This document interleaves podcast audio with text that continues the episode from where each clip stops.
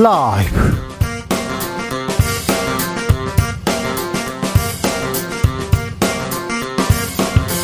2023년 7월 25일 화요일입니다. 안녕하십니까. 주진우입니다.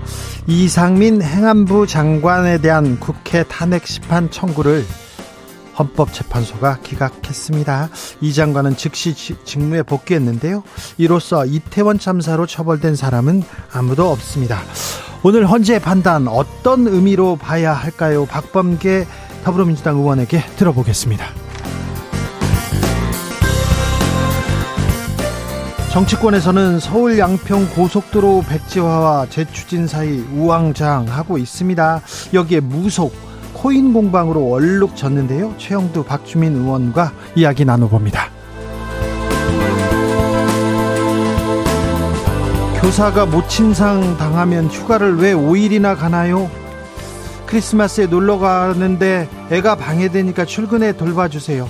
모닝콜을 해서 아이를 깨워주세요. 거부하니까 교육청에서 민원을 제기했다. 이런 이른바 교사를 향한 악성 민원 도를 넘고 있습니다. 쏟아지고 있습니다. 술만 마시면 밤늦게 전화하는 학부모도 있다고 하는데요. 학교 폭력 상담하는데 조폭을 대동한 경우도 있다고 합니다.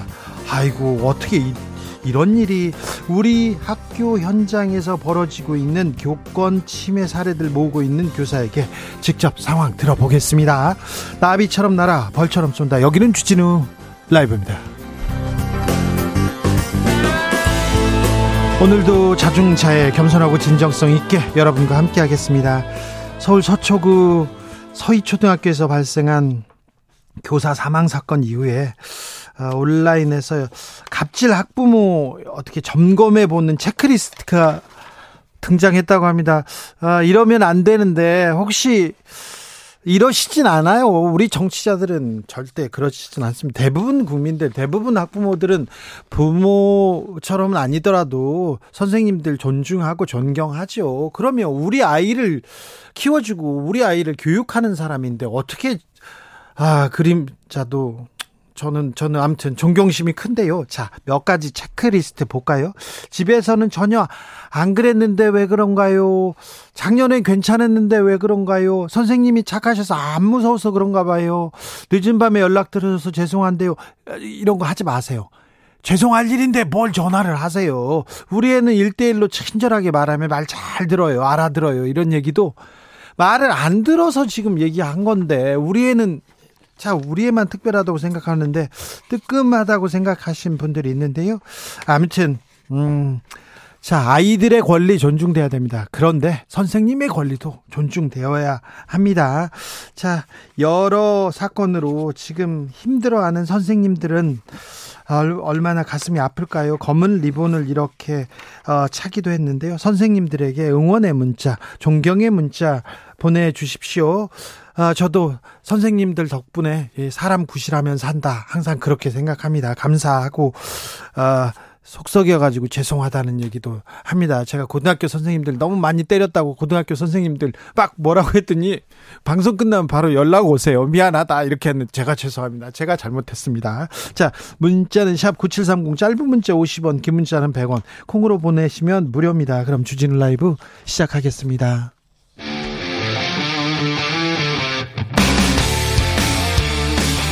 사보도 외길 인생 20년. 주 기자가 제일 싫어하는 것은?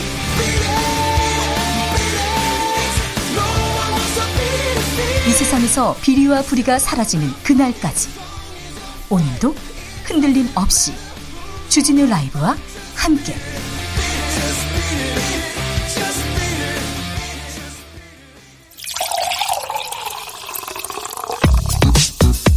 진짜 중요한 뉴스만 쭉 뽑아냈습니다. 주스.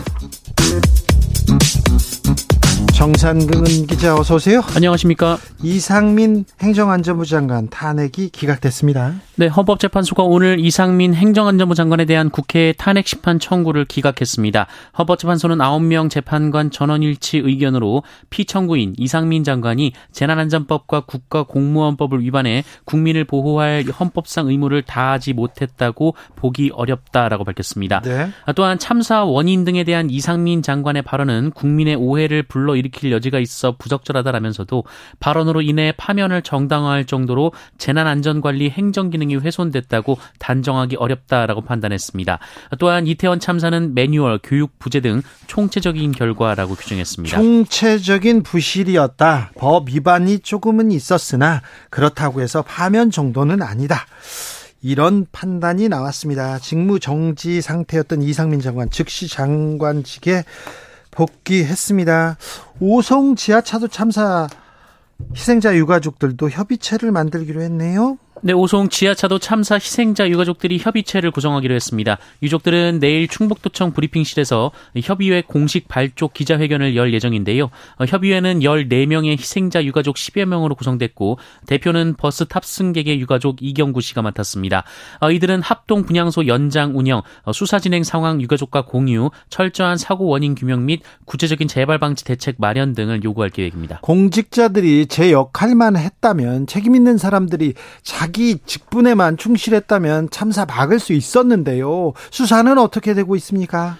네, 검찰은 오늘도 이 오송 지하차도 참사 관련 압수수색을 이어갔습니다. 충북경찰청과 충북도청, 청주시청, 행정중심복합도시건설청이 대상이었습니다. 네.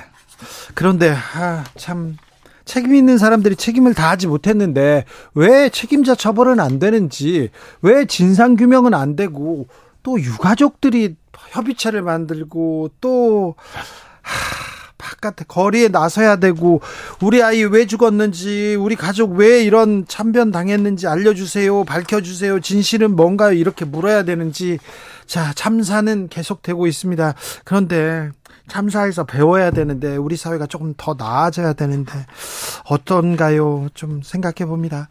자 아무튼 참사 수해 복구 계속되고 있습니다. 아, 전 국민들이 지금 계속해서 아, 도와주고 있어요. 지금 저도 수해복구 자원봉사했어요. 이런 사람들이 많이 있는데요. 아, 복구 작업 벌어지고 있는데 충북도청에서 김영환 충북지사 땅 인근 복구 작업 먼저 했다. 이런 얘기 나와요. 네, 오송 지하차도 참사가 일어난 바로 다음 날, 이 10여 명의 실종자 생사가 확인되지 않은 시점에 어, 충청북도가 김영한 충북지사 땅이 있는 고향마을 앞 도로를 정비하는 공사를 발주한 사실이 알려져 논란이 되고 있습니다. 어, 급경사 지 급경사지에 대한 붕괴 위험 지역에 옹벽을 쌓는 3억 3천만 원짜리 공사인데요. 어, 여기서 다리 하나를 건너면 김영한 지사의 농막 등 일가의 땅 14만 제곱미터가 있습니다. 아이고. 공사를 발주한 부서가 도로관리사업소인데 오송 지하차도 를 통제하지 않아서 어, 비판을 받았던 그 부서입니다. 어, 충청북도는 이미 진행 중이던 사업이라서 어, 김영환 지사와는 관계가 없다라고 해명했습니다. 관계가 없다고 얘기하겠지. 그럼 관계가 있어서 우리 지사님 땅이어가지고 그가 먼저 했, 했습니다. 이렇게 얘기했으니까. 아, 안타깝네요. 김영환 지사 좀 대처도 대비도 못하고 대처도 부적절하고 그 해명 또 이거 굉장히 국민들 화나게 했는데 그 앞부터 복구한다니 나서서 다른 데부터 해달라 이렇게 말씀하셨으면 얼마나 좋았을까 안타깝습니다. 아 경제 빨간불 계속 켜집니다. 우리 경제 2분기 성장률 0.6%에 그쳤습니다. 네, 한국은행은 올해 2분기 한국 경제 성장률이 0.6%를 기록했다라고 발표했습니다. 우리 경제 성장률은 코로나 이후 9개 분기 연속 성장하다가 지난해 4분기 마이너스 성장을 기록했는데요. 올해 1분기에는 민간 소비가 늘어난 덕에 0.3%로 반등했고 어, 두개 분기 연속 성장세는 이어졌습니다. 예. 어, 다만 민간 소비가 음식, 숙박 등 서비스를 중심으로 0.1% 줄었습니다. 한국은행은 지난 1분기의 성장은 방역 조치 해제로 소비가 늘어서 기저 효과 효과가 나타났던 것이라고 설명을 했습니다. 네. 어, 정부 소비도 1.9% 줄었는데요. 어, 순수출이 늘었는데 어, 이것도 수출은 줄었지만 수입이 더 많이 줄어서 나온 결과로 불황형 성장이라는 분석이 나왔습니다. 경제가 문제입니다. 민생이 걱정입니다. 좀 정치권에서 그리고 지도층이라는 분들 뭘 지도하는지는 잘 모르겠어요. 하지만 경제, 민생에 좀 더 신경 써주셔야 됩니다. 경제 기사가 더 많이 나와야 됩니다.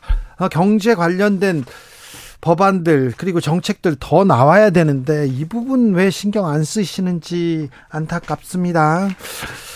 음, 국민의힘에서 윤리심사 자문위원회에 대한 법적 조치 검토 중이라는데 무슨 소리입니까? 네, 국민의힘은 국회 윤리특별위원회 윤리심사 자문위원회를 공무상 비밀누설 금지 위반 의무 위반 혐의 등으로 검찰에 고발하기로 했다라고 밝혔습니다. 고발한다고요? 왜요? 어, 자문위가 의원들의 가상자산 보유 거래 내역 신고 내용을 공개했다라는 이유인데요. 김남국 의원 뭐 조사하다가 이렇게 공개했잖아요. 네, 윤리심사 자문위원회는 김남국 의원에 대한 코인 관련 조사를 진행하던 중 가상자산에 대한 국회의원들의 자진 신고를 받았고 자진 신고를 한 이 11명의 명단이 언론에 보도가 된 바 있습니다. 네. 특히 권영세 통일부 장관은 업무 시간 중 코인 거래를 한 것으로 알려져서 논란이 된 바 있습니다. 자, 김남국 조사라 외치던 국민의힘인데요. 그래서 권 영세 장관 조사한답니까?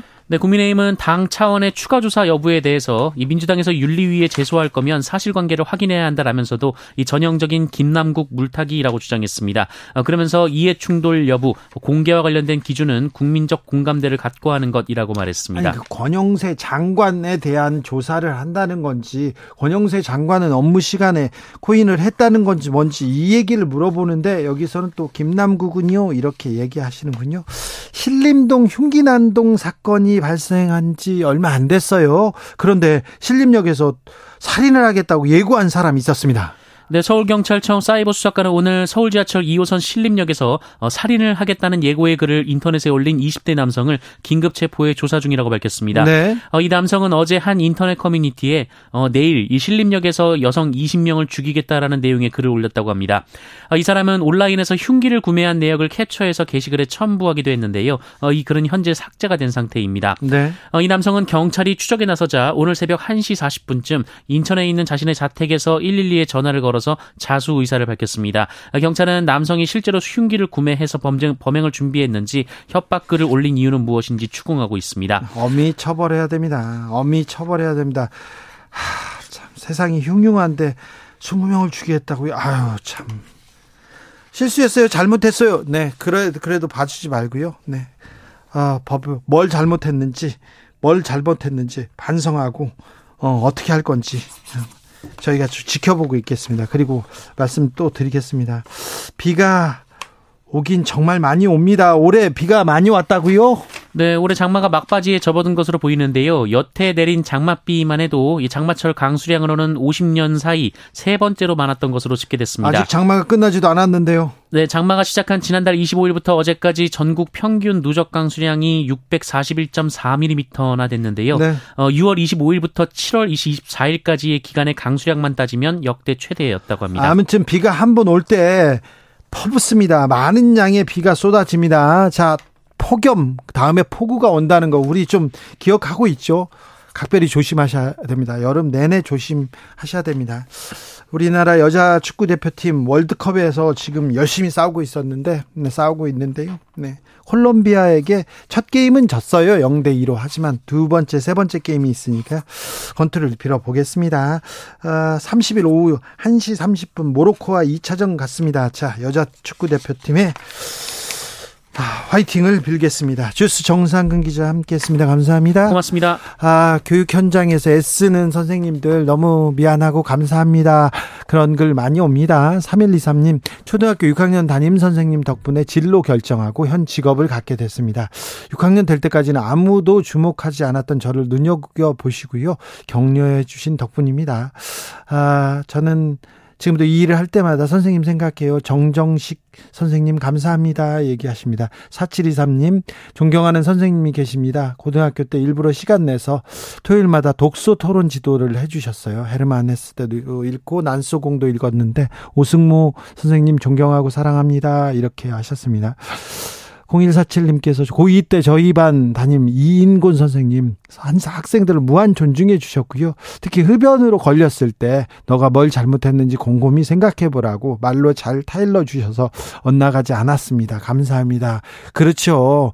아이고, 그 때린다고 하나요? 아, 말로 해도 알아요. 말 안 해도 다 압니다. 네. 그렇게 선생님들이 다 그렇게 또 지도하고 있어요. 1985님, 선생님들께 무리한 요구하는 학부모님들, 진정으로 아이들을 위한 것인지 다시 한번 생각해 보세요. 아니, 내 자식을, 내 아이를 맡겨놨어요. 가르쳐 달라고. 내가, 아니, 이상한 학부, 학부모가 이상한 행동을 하면 어떻게 학생한테 뭐 잘 대할 수가 있을까요? 이렇게 생각해 보면 간단한 문제인데 왜 그게 안 될까요? 9369님, 교생 실습하면서요, 선생님들이 얼마나 경무에 시달리는지 알, 알았습니다. 정말 고생이 많으세요. 감사합니다. 얘기하는데, 선생님, 감사합니다. 스승의 은혜 항상 감사하게 생각합니다. 주진우 라이브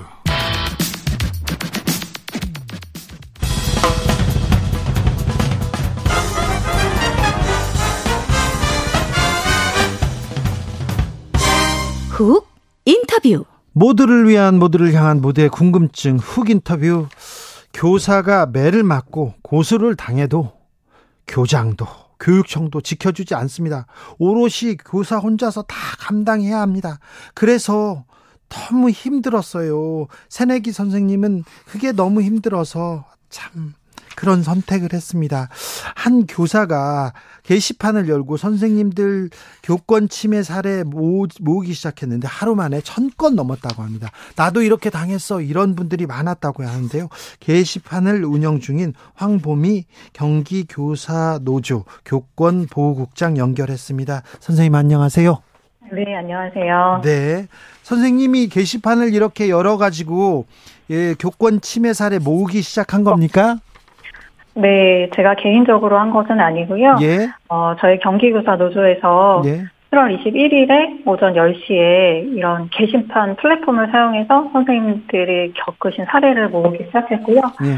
현재는 한 1846건까지 접수가 됐고, 이게 너무 많은 사례가 모아져서 네. 사이트 접속이랑 사례 확인이 원활하지 않을 정도가 되었습니다. 그래요. 그런데 선생님, 최근 들어서 교사들에 대한 폭언이나 조금 뭐 무례한 일들이 늘어나고 있습니까? 그 교사를 향한 그런 폭언이 사실은 10년 전에도 물론 있었어요. 네. 그런데 최근 들어서 그 내용도 굉장히 다양해지고 음. 지나친 민원의 사례 수도 증가하고 있는 추세가 맞고요. 제가 이제 선생님들 교권을 상담하는 일도 같이 하고 있는데 네. 상담을 해드리면서 그 얼마나 이게 심각한 수준인가가 몸소 느끼고 있는 가운데서 서희초 같은 이런 일이 생겨서 너무 안타까운 마음입니다. 네. 지난주에 서희초 어, 선생님 교사를 추모한다 이런 메신저 프로 프로필을 이렇게 사진을 바꿨다가 항의를 받는 그런 소식 전해드렸어요. 근데 네. 실제로 이런 일이 많습니까? 어, 이제 학기 초에 담임 선생님이 배정이 되면 네. 이제 많은 선생 많은 학부모님들께서 선생님의 SNS를 검색을 해보시는 것 같더라고요. 예. 네, 궁금하신 마음은 저희도 충분히 이해를 하는데 예. 그렇잖아요. 이제 어떤 선생님 만날지 뭐 설레시고 그렇죠. 궁금하기도 하시잖아요. 네네. 그런데 그 정도가 지나쳐서 선생님들의 사생활까지 침해하는 말씀을 하시는 분들이 더러 계시고 예. 그래서 선생님께서는 업무폰을 따로 개설해서 사용하시는 분들도 계십니다. 아니 그런데 그 선생님 전화번호는 그 학부모님들한테 다 공개가 됩니까? 어, 사실 선생님의 전화번호는 개인정보이기 때문에 공개가 되지 않아야 하는데, 더러 일부 학교에서는 공개를 하도록 강요를 하기도 하고, 예. 어떻게 알았는지 학부모님들이 또 알게 되셔서 연락을 주시는 경우도 있습니다. 네. 아, 이번에 서희초 교장이 입장문을 냈는데요. 어, 학폭 담당이 아니었다. 희망하는 희망하는 부서였다. 막 본인 희망이었다. 문제 없었다. 이런 얘기를 해 가지고 저는 좀 좀 기이하다, 너무 속상하다 이런 생각이 들었는데 민원을 특별히 더 많이 받는 교사의 그 담당이 있습니까? 그런 직무가? 어, 사실 특별히 더 받는 담당 업무는 따로 없고요. 네. 교사라면 누구나 이런 민원에 직접적으로 노출이 되어 있어요. 예, 그렇습니까? 어, 저기 우리의 졸업 때까지는 결혼하지 마세요. 왜 교사가 모친상 휴가를 5일이나 갑니까? 올해 임신하지 마세요. 모닝콜 못 해줍니까? 이런 얘기, 네. 이런 이런 민원이 이렇게 접수됩니까? 네, 저희도 사실은 좀 놀랬습니다. 물론 제 상담을 통해서 다양한 사례를 접하긴 했지만 이번에 이 게시판을 열면서 정말 상상할 수 없는 이런 어, 교권이 아니라 진짜 기본적인 인권, 인권까지 침해하는 그죠. 이런 다양한 사례들을 보면서 네. 아 저희도 너무 당혹스럽고 마음 아프고 속상하더라고요.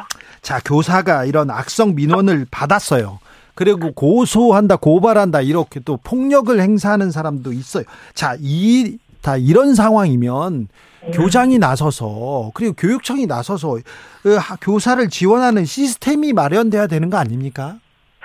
어, 그러게요. 저희도 그 부분이 너무나도 아쉬운데요. 예? 사실 대부분의 선생님들이 신고를 당하시는 게 이제 아동학대 혐의로 신고를 당하세요. 아동학대요? 네. 근데 현행법상으로는 의심만으로도 언제나 누구든 손쉽게 신고를 할 수 있기 때문에 그리고 또 이 아동학대 중에 정서학대라는 게 있는데 이 범위가 너무 네. 네네 범위가 너무 모호해서 선생님의 이런 교육적인 지도가 정서 확대로도 주장이 되고 해요. 예. 그래서 예를 들면은 뭐 학생들 간에 어떤 싸움이 나거나 갈등이 생겨서 선생님께서 이제 지도를 하고 학생들에게 예. 너가 이런 걸 잘못했으니 친구에게 사과를 해라. 예. 이렇게 선생님이 시키셨는데 이제 그걸 가지고 학부모님께서 자신의 자녀는 잘못한 것이 없는데 왜 사과를 강요했냐 이러면서 정서 확대를 말씀하시기도 하고 한데 근데 중요한 건 이런 일이 벌어졌을 때 선생님 예. 보호하고 지원하는 시스템이 있느냐. 예. 근데 전혀 지원 체계가 없어요. 외국의 사례를 이렇게 물어보니까요. 외국에 네. 또 미국 같은 경우는요. 네. 교장이 교장이 뭐 위원회를 소집하고 사람들을 모이게 해서 어 이렇게 교장이 이렇게 처리하는 그런 구조 시스템을 가지고 있더라고요. 네. 그래서 관리자들이 이제 중재하고 민원을 받고 처리하는 이런 시스템 그리고 문제가 발생했을 때 즉각적으로 도움을 도움을 주는 그런 체계가 필요한데 지금 우리나라는 이런 일이 생기면 뭐 학교고 교정이고 모두 손을 빼버리고 오로지 선생님 혼자서 변호사를 알아보러 다니시고 경찰서에 불려가고 뭐 오히려 교육청에 또 소명을 해야 되는 그런 상황까지 겪고 계세요. 아, 그러면 굉장히 아, 위축되죠. 그러면 또 속상하고 힘들죠. 그런데요. 이렇게 악성 민원과 고소의 무방비로 노출되는 이런 구조인데요. 자, 이 시스템 좀 고쳐야 될 것 같습니다. 선생님들이 가장 원하는 개선되기 바라는 부분은 어떤 부분입니까?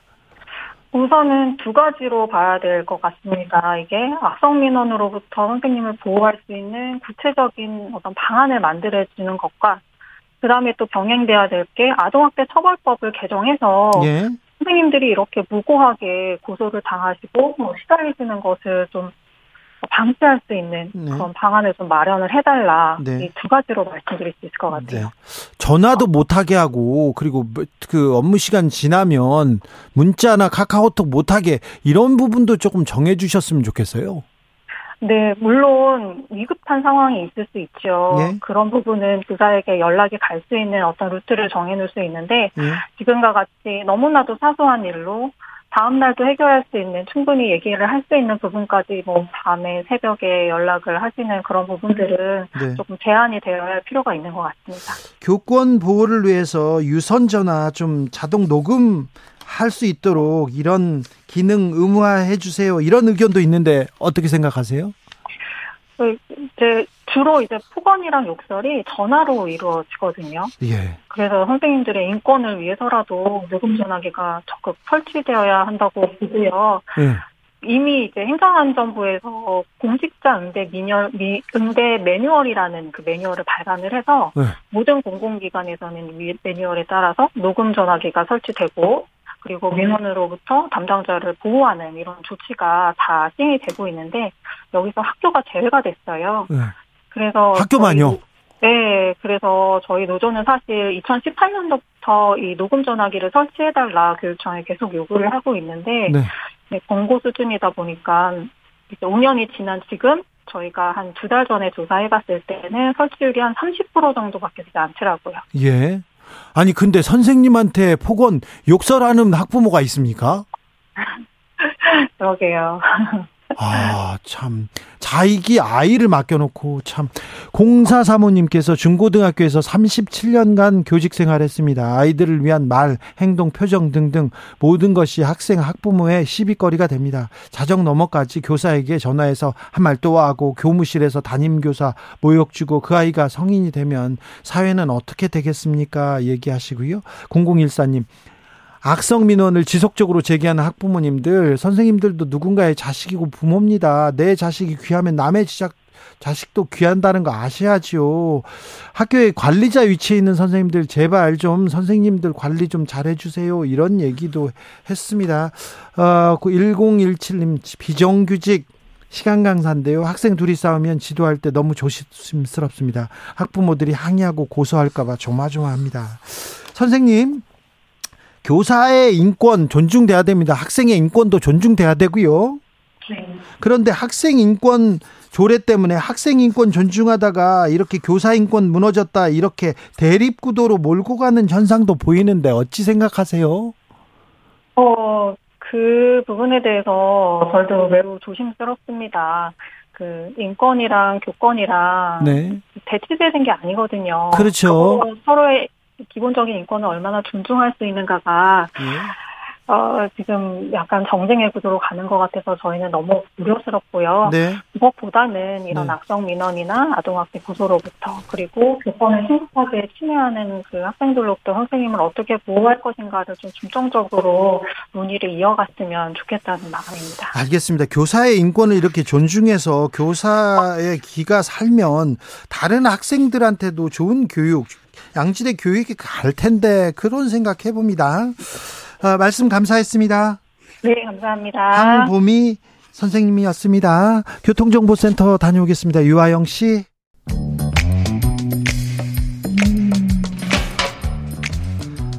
오늘의 정치권 상황 깔끔하게 정리해드립니다. 여당, 야당, 크로스, 최가박과 함께 최가박당.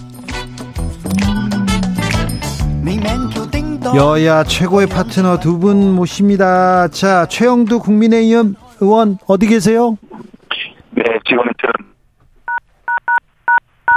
자, 지금 전화 하고 이제 다시 지방 저 마산으로 가고 있습니다. 알겠습니다. 저 수해 복구 현장에 있다가 지금 고속도로 이송 중 이송 중이라니 네, 이동 중입니다. 네. 어, 죄송합니다. 최영도 의원님. 최영도 의원님은 지금 어, 전화로 연결되는데 연결 상태가 조금 고르지 않아서 어, 다시 연결하겠습니다. 박주민 더불어민주당 의원 모셨습니다. 어서 오세요. 네, 안녕하십니까? 네. 자, 이상민 행안부 장관 탄핵안 아, 기각됐습니다. 네. 네. 박주민 의원님은 예상하셨죠?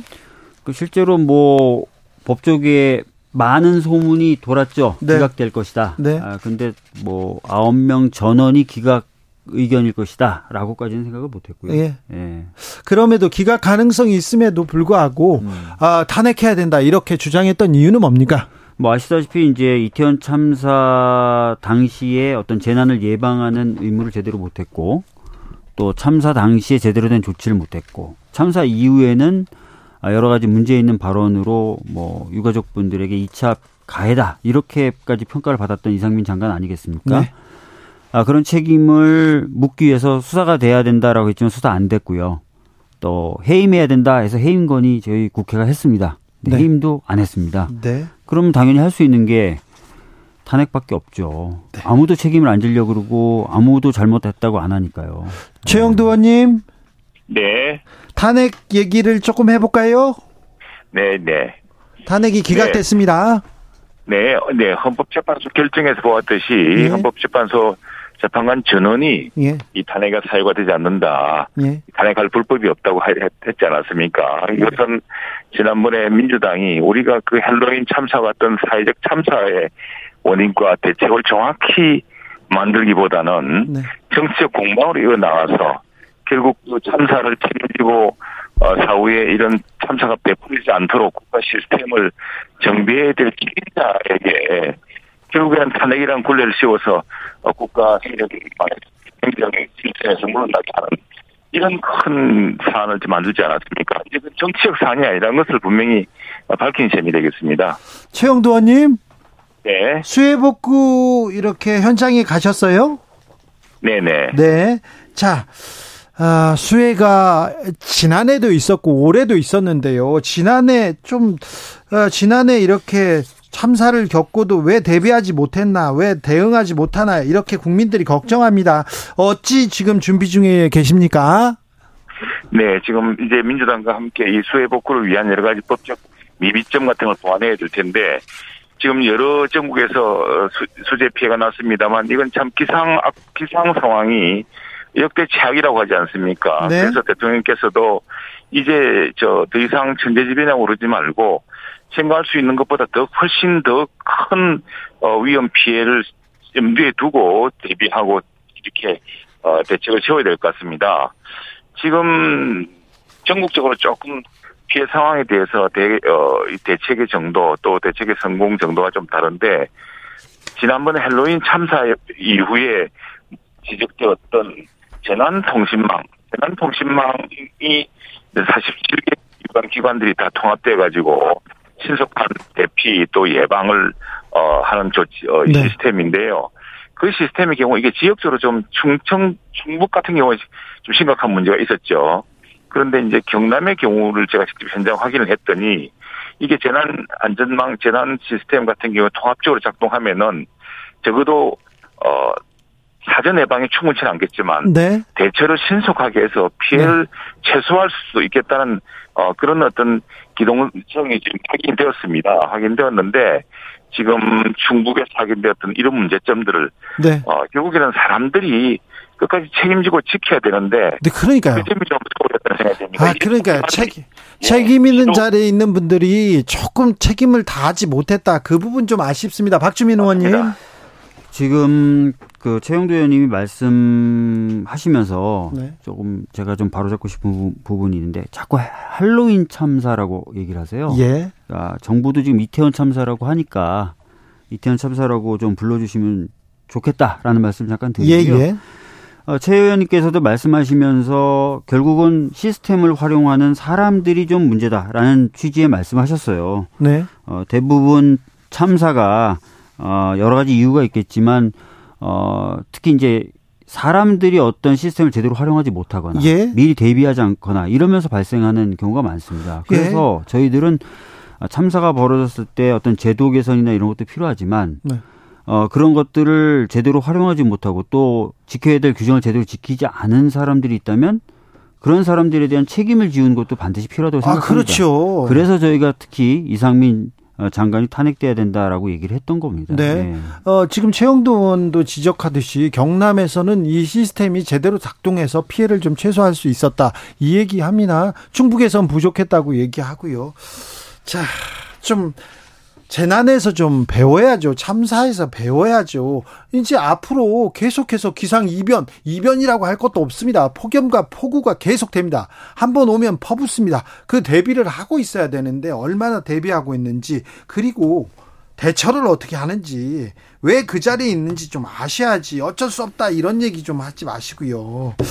서초구 서희초등학교에서 교사가 극단적인 선택을 했습니다. 그런데 이 문제를 푸는 해법 여야가 좀 입장차가 큰데요. 박주민 의원님. 네. 어떻게 좀 풀어야 됩니까? 인권 변호사 출신인데 얼른 얘기 좀 해봐 해봐 주세요. 사실 이제 최근에 얘기되고 있는 이런 이야기들은 좀 얘기가 된 지가 좀 많이 됐었어요. 예. 그러니까 어, 어떻게 보면 교사의 어떤 어, 노동 환경이라 그럴까요? 네. 교육을 하는 그런 환경을 둘러싼 문제에 대한 어, 문제 제기는 계속 있어 왔는데 아, 이 부분을 좀, 어, 좀 풀어야 된다는 얘기는 많았지만 근본적인 개혁은 좀 되지 않았습니다. 네.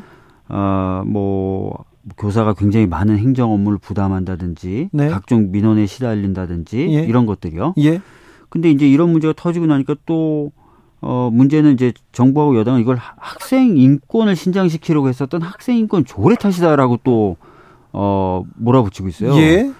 어, 사실 이제 학생 인권도 중요하지 않, 겠습니까 아니, 중요하죠. 네, 그래서 학생 인권과 아, 교사들의 어떤 노동권, 어, 교육권이라고 할 수 있는 그런 것들이 좀 조화를 이룰 수 있는 방법으로 좀 아, 이번에 해, 이런 일들의 어떤 해결책들을 좀 찾아 나갈 수 있었으면 좋겠습니다. 최영두 의원님, 이, 네. 이 교권 침해에 대해서는 이제 조금 더, 조금 우리가 좀 나은 교육 환경 만들어줘야 될 것 같습니다. 네, 좀 심각한 상황이고요. 이 예. 교권 침해 상황이 우리 교육이 정상적으로 이루어지기 힘들 정도로 네. 악화되어 있습니다. 예. 그런데 지금 저는 그 학생 인권 문제 이 문제는 예. 우리가 지금 민주당이 특히 심한데 반쪽 주장들을 너무 심하게 하셔서 반쪽이요? 어, 예, 반쪽 주장이라고 봅니다. 왜냐하면은 학생 인권이라는 것은 결국 뭡니까 그게 학교에서 학생들이 차별당하지 않고 또 구타당하거나 구박당하거나 놀림당하거나 폭행당하거나 하지 않는 것 아니겠습니까? 예, 예. 그걸 막는 것이고 그럼 그게 무엇이냐면은 결국에는 내 학생, 내 아들, 내 딸들이 그런 어, 권리를 보장받는 만큼 인격을 보장받는 만큼 네. 다른 아이, 다른 아이 그리고 또 선생 선생님, 학교 이런 사람들도 그런 권리를 누릴 수 있도록 해줘야 되는 겁니다. 그래서 그렇죠. 항상 네. 이 권리에는 의무가 따른 거 아니겠습니까? 네. 해야 될 것, 해야 지 말아야 될 것이 있는 것이고 이게 사실 미국 사례를 이야기하는 까닭은 미국은 아주 다인종 다국적 여러 민족들이 어, 또 구성된 나라지 않습니까? 그래서 어떤 세계 표준 같은 걸 이제 만드는 것인데, 제가 이제 미국 특파원도 해봤습니다만, 20년 전에 제부터 보면은 항상 미국의 학교 교육에서는요, 학생의 권리와 의무가 동시에 강조됩니다. 네. 그래 내가 학교에서 내 학습 방법이라든가 나의 외모 또 내 공부 방법에 대해서 어 간섭받거나 부당하게 억압당하지 않고 또 내가 남한테 괴롭히지 않고 내가 인격적으로 존중받게 또 보장해야 된다는 게 하나 권리고요. 또 똑같은 이유로 내가 내 권리를 보장받는 만큼 다른 아이들도 권리를 보장받아야 되거든요. 네. 내 아이는 그렇게 괴롭힘 당하는 것을 못 참으면서 내 아이가 다른 아이를 괴롭히는 문제는 그것도 어떻게 맡겼습니까? 그래서 권리와 의무라는 것은 동전의 양면입니다. 지금 우리 학교에서는 이 반쪽 주장들 때문에 권리만 강조되고 학생들에게 분명히 저 가르쳐줘야 될 의무에 대해서는 좀 소홀했던 것이 사실입니다. 그렇기 때문에 요즘요 학교 교사 일선 교사들 이야기를 들어보면은 특히 어린아이들한테도 뭔가를 가르치다가 이게 아동 인권 침해로 재수가 들어오고 그런답니다. 그래서 학생 선생님들이 뭘 지도할 수가 없는 상황이라 그러거든요. 그래서 이 학교 현장에 지금 심각한 교권 침해 사례로 인한 비극적 선택까지 나온 이 상황에 이르기까지 이 우리가 다시 한번 되돌켜 보고 이젠 더 이상 네. 반쪽짜리 주장으로 할 게 아니라 우리가 우리가 똑같이 누려야 될 인격과 권리는 다른 사람의 인격과 권리를 보장해야 되는 그래서 내가 지켜야 될 의무, 의무도 있다는 것을 네. 이제 분명히 똑같이 가르쳐야 된다고 되는 시대가 왔다고 생각합니다 이제는. 박주민 의원님. 아니 뭐 민주당이 이제 뭐 학생 인권 조례라든지 이런 부분에 대해서 강조해 왔던 것은 사실입니다. 근데 그 내용이 지금 최영도 의원님이 말씀하신 대로 내 권리가 중요하기 때문에 남의 권리를 침해해도 된다. 라는 내용이 아니잖아요. 지금 현재 여러 어, 광역자치단체에 있는 학생인권 조례가 그런 내용을 담고 있습니까? 그렇지 않은데요. 그런데 어, 학생 인권 그래서 제가 아, 박, 아, 박 의원님께 말씀드리고 싶은 예, 것은 최영도 의원님이 말씀하신 예, 거는 학생의 인권 우리는 학생 인권 조례만 있었죠. 사실을 그리고 과거에 학생 인권 조례만 있었는데 예. 그 외국의 경우에는 보면은 권리와 의무라는 것을 동시에 강조하는 통합적인 조례로 그런 어떤 그 어, 서약으로 시작한다는 거죠. 학교라는 현장이 왜 이렇게 그러니까 되었겠습니까? 학생 인권 조례만 놓고 본다면 지금 어, 의원님께서 말씀하신 대로 본인의 네. 기본권도 중요하고 남의 인권도 중요하다는 내용을 담고 있어요. 그래서 학생 인권 조례가 뭐 모든 문제의 원인이다라고 말씀하시는 건 아니 제가 그렇게 그 이야기하지 않았습니다. 맞지 않고요. 않았는데 네. 지금 지금 우리 민주당에서도 그러고 또 무슨 일부 약간 진보 언론이라는 것도 이야기가 왜 학생 인권 조례를 문제 삼느냐 그러는데 지난 20여 년간 학생 인권 조례 또 수많은 진보 교육감으로 학생 인권 조례를 강조하는 교육이 교단에서 이루어져 왔고 학교에서 이루어져 왔지 않습니까? 그런데 인권은 존중돼야죠. 우리 학생 인권만 중요. 남의 학생 인권, 남의 아이의 인권과 교사의 인권을 그러니까 학생 인권 조례에 그런 내용이 담겨 있냐고요. 내 인권이 중요하니까 남의 인권은 무시해도 된다는 내용이 담겨 있냐고. 그렇지 않아요. 말씀하신 대로 내 인권도 중요하고 남의 인권도 중요하고 서로 차별하지 자, 말고 이런 자, 내용이 보시죠. 담고 있어요. 보시죠. 우리는 학생 인권 조례라고만 하죠. 그러나 외국 같은 미국 같은 경우는 학생의 권리와 의무라고 권리와 의무를 같이 가르치는 겁니다. 그래서 이제 더 이상 반쪽으로만 이런 논란을 되풀이하지 말고 학생과 권리의 의무 또 최근에 교권 네. 침해에서 비롯됐던 이런 문제들을 네. 좀 균형 잡게 가르칠 수 있는 법제화를 하자 이런 이야기입니다. 알겠습니다. 네. 고속도로에 계십니다. 저 최영두 의원님. 서울 양평 고속도로 문제는 이제 어떻게 풀 겁니까? 예, 그거는 뭐 국, 토부가 예. 정권 저 그동안 왜 이렇게 원안이 있고 수정안이 있고 예산 타당성 조사가 이루어지고 이런 것들이 다 있지 않았습니까? 예.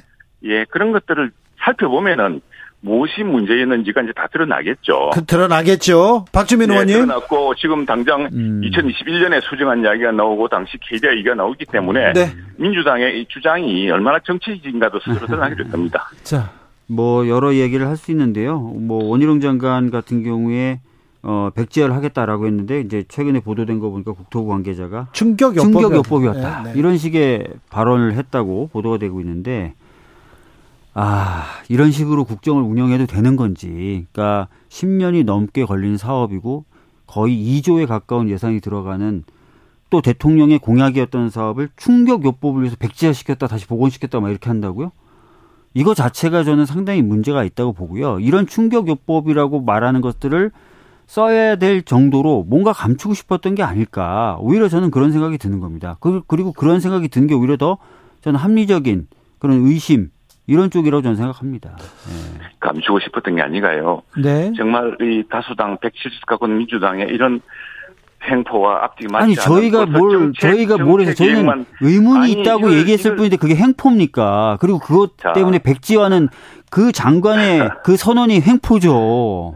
보시죠. 어, 제가 지금 최영도 의원님 야당 의원이실 때 정, 우리 정부에 어떤 문제점이 있거나 약간 비판할 지점이 있으면 지, 비판 안 하셨습니까? 그럴 때 저희가 그러면 백지화해버리겠다 이렇게 합니까? 그리고 그 비판을 뭐 횡포라고 저희가 표현했습니까? 대통령 부인 가족을 연루시켜서 그렇게 지나치게 공세를 하지 않습니까? 그 경우는 원안을 원한 대로 하면은 자 우리 말이 옳았다고 민주당이 또 공세에 진행할 것이고 또 지금 정책의 일익을 쭉 보면서 나오지만 이제 그 바꿀 수밖에 없었던 그런 수정안이 놓인 이유가 많이 나눠서 또 수정안을 결정하면은 또 봐준다고 그럴 테고 도대체 국정을 제대로 할 수 있도록 해주었습니까? 이런 진퇴양면의 상황에 아니, 빠지도록 야당이 때문에 그랬던 것인데 야당을 영어로 아파지 파티라고 하죠. 항상 비판을 정확히, 하고 평가를 하는 역할을 하는 게 야당입니다. 그러면 그렇게 평가를 하고 그 비판을 하면은 여당과 정부는 거기에 대해서 해명을 해왔고 그런 해명을 통해서 국민을 설득해서 사업들을 추진해 오는 것이 본연의 임무였어요. 그런데 지금 이 정부는 심각한 게 무슨 비판만 하면 또는 평가만 하면 갑자기 오히려 화를 내면서 백지화를 하겠다는지 아니면 정치 공세를 한다는 식으로 모든 비판을 차단하는 데만 열중하고 있어요. 자, 제가 비판을 차단하지 않고 하나만 안 할게요. 정상적인 자, 정치 과정도 아니고 정상적인 비판을 하더라도요. 하더라도 대통령 가족 이런 대통령 부인 같은 이런 좀 터무니없는 것들은 좀 자제해 주십시오. 대통령 가족일수록 더 많은 비판이 노출될 수밖에 없어요. 그거는 더 아시잖아요. 아니, 심지어 심지어 뭐 OTT에서 아니 예를 들어서 문재인 정부 때 대통령 가족에 대해서 비판 안 하셨습니까? 그럴 때 저희가 화를 내면서 사업을 백지화한다든지 횡포라고 한다든지 그렇게 했습니까? 그건 아니잖아요. 자 최영도 의원님 어찌 됐건 우리는 어... 우리는 굉장히 그나마 예의를 지켰습니다. 지금 당시 대통령 했던 행태를 친다면은 그건 정말 지금 엄청난 사람들이 많지 않습니까? 자, 그게 진실이다 밝히실 거 보는데. 최영도 의원님, 제가 네네. 질문할게요. 고속도로에 네. 계시니까 고속도로 질문할게요. 자, 고속도로 종점이 바뀌었어. 왜 바뀌었는지, 바뀌어, 뭐, 어떤 절차가 있었는지 명명백백하게 이렇게, 이렇게 밝히고, 그러면 다시 그 고속도로는 재추진하는 겁니까? 준비하고 있습니까? 네, 그렇게 하고 있죠. 지금 자. 그 양평, 예, 양평, 지역인들 바라고 이게 수도권 예. 교통 대책과 그렇죠. 관계되는 것이기 때문에. 네. 그런데 지금 이게 정상적으로 정책을 수행하지 못할 정도로 매사를 무슨 대통령 가족과 인가를 시켜서 아이고. 정책 이력을 살펴보니까 그게 아니더란 거 아닙니까? 의혹을 그러면 의혹은 해명 해명하고 지나가면 되는데 할수 있을 정도의 이런 상황이 안 될 정도로 그러면 야당이나 언론이. 정부나 여당을 전, 비판할 수 있는 수준을 정해 주세요. 민주당이 했던 딱 정해 주십시오. 이 정도까지만 하라고 가이드라인 주세요. 거기에 맞춰서 저희들이 비판할게요. 아, 예? 말이 되는 말씀하셔야죠. 야당은 비판하는 거예요 원래 문제를 제기하는 비판을, 거고요. 비판을 하더라도 네. 비판의 합리적이 아니 번이 자기들이 해보면은 국토위에 조사를 해보면은 그 정책 이력이 어떻게 나올 텐데 무턱대고 국민들한테 이걸 무슨 총공세를 해서 누구의 가족에 뭐가 있어서 세상에 그렇게 하는 정부가 있습니까? 민주당 정부 때는 그렇게 했습니까? 자, 그럼 최영도 의원님 그렇게 결정할 수가 있습니까? 자, 네. 그러니까 그러면 절차를 어, 절차를 지켜서 자료를 자 꼼꼼하게 이렇게 따지는 국정조사를 하자 이런 민주당의 주장은 어떻게 생각하십니까? 국정조사 할 것이 뭐 있습니까? 지금 상임위에서 바로 정책 이력을 따지면 다 나오는데 그 가지고 토론하면 되지 않습니까? 당장 국정 저 국회 국토위에서 현장 조사를 가보세요. 현장에 가봐서 강하면 강상면 살펴보고 네. 또왜 그 사이에 이런 수정 논의가 나왔는지 민주당 내에서는 수정 논의를 제기한 사람이 없는지 다 드러나 있는데 뭐가 더 새로울 게 있습니까? 다 밝혀서 낱낱이 국민들에게 공개를 하면 되는 것이죠. 박주민 의원님. 뭐 국정조사나 이런 진실규명을 위한 절차, 뭐 필요한 부분들은 밟아 나가는 게 맞을 것 같아요. 왜냐하면 지금 오히려 정부와 여당이 억울하다라는 입장이지 않습니까? 네. 어, 그렇다면은 뭐 억울한 부분을 드러내고 설명할 기회를 가진다는 차원에서 네. 어, 필요한 절차들이 좀 진행될 수 있었으면 좋겠습니다. 이 문제는 이 정도 절차가 네. 필요한 절차가 뭐 필요한 바로 당장 밝히면 되는 건데 뭘 기다리는 겁니까 지금? 그걸 그 누가 밝혀야죠? 뭐, 뭐, 아니 지금 국정조사를 하면 야당이 항상 하는 태도란 것은 현황과 관련 없는 것을 집어넣어서 또 이렇게 하고 계속 끝없는 논쟁을 만들려는 방식이란 걸 우리 잘 보지 않았습니까? 그럼 당장 지금 국민들이 궁금해하고 있고 이 논의를 재개할 이 고속도로 건설을 재개할 것인가 말 것인가 이 문제는 당장 결정할 수 있는 문제이기 때문에 바로 상임위에서 명명백하게 정리하면 되는 문제죠. 그러니까 재개할 것이냐 말 것이냐 재개했을 때 어떤 노선이 더 타당하느냐 이런 것들 말씀하신 대로 뭐 여야가 여러 가지 합의와 토론을 통해서 정하면 될 것 같아요. 근데 예.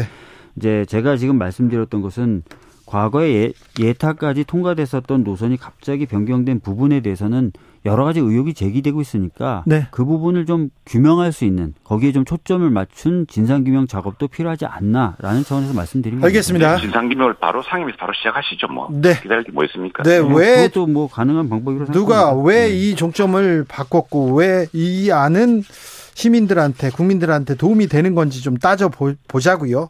자, 최영도 의원님. 예. 에, 지난해 대통령 간저 선정 과정에 풍수 저기 천공이 왔다 갔다 그런데 천공이 아니랍니다. 백재권 백재권이신지 수염은 났는데 비, 슷하신 분이세요. 자, 백재권 교수가 아니죠. 이렇게 예. 다녀가셨다는데 이 문제는 어떻게 보시는지요? 그게 뭐 보조적으로 한번 이야기를 들어보기 위해서 우리가 이전에 보면은 예컨대 그 대통령의 네. 어떤 여러 가지를 정할 때 그런 사례가 들 있지 않습니까? 예전에 음. 박정희 대통령이 예전에 이승만 대통령 그 적을 전할 때 묘지 틀 국립묘지에서 누가 누구 예. 역관을 데려왔다 그런 얘기는 있었죠. 네, 네. 그게 또 우리 저 전통적으로 해왔던 일이기도 하고 그리고 또 뭐 사실 이분이야 지금 민주당이 공개했던 원래 당초에 공개했던 그분과 완전히 좀 격이 다른 분 아닙니까? 뭐 이재명 대표도 만나고 여당 야당의 여러 인사들도 자주 만났던 분인데 그러면 그런 분들이 공평하게 생각을 해야죠.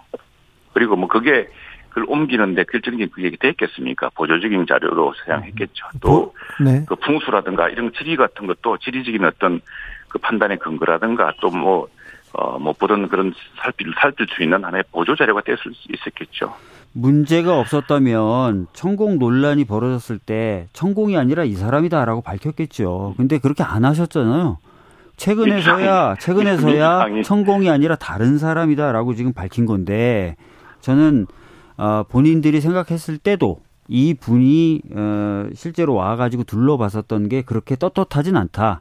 뭔가 좀 문제가 있다라고 생각했기 때문에 천공 논란 당시에 아, 이 사실을 밝히지 않았었다고 봅니다. 그래서 저는 이분이 도대체 어떤 역할을 했고 또 어떤 자격으로 이런 역할을 했는지 이런 것들을 좀 더 소상히 좀 밝히실 필요가 있다고 생각합니다. 도대체 예. 민주당은 뭘 자기들이 잘못했으면 잘못했다. 그때는 전공이라고 그렇게 확실하고 뭐 이야기하지 않았습니까? 그렇다면 일단은 아, 그때 너무 우리 확신을 가지고 잘못했다라고 이야기라도 하고 이렇게 따지면 좋겠는데. 정의당 아, 전 이렇게. 의원이 이렇게 문제 제기한 거, 김종대 전 의원이. 네. 참, 아니죠. 부승찬 대변인하고요. 그좀 잘못한 거는 잘못했다 사과를 하고 이랬으면 좋지 않겠냐 훈계를 하면 듣겠는데. 네. 아니 뭐 그건 싹보이 빼고 그냥 핵심은 언제 그러냐는 듯이 어, 관저 이전에 민간인이 개입한 것 같다. 민간인의 영향력이 있었던 것 같다. 그리고 그 민간인이 통상적인 어떤 안보 전문가라든지 건축 전문가라든지 이런 사람이 아니라 보안 전문가라든지 이런 사람이 아니라 약간 역술이나 얼굴 전문가래요. 어뭐 관상이나 풍수 전문가나 이런 것이라는 게 저희가 제기했던 의혹의 핵심 아닙니까? 관상이라든가 네? 하고 역술하고 풍수는 좀 다르죠. 그러니까 저희들이 문제 제기했던 네. 핵심이 어떤 건지 아시지 않습니까, 의원님이? 아, 그래. 네. 문제 제기를 네. 그렇게 정중하게 했습니까?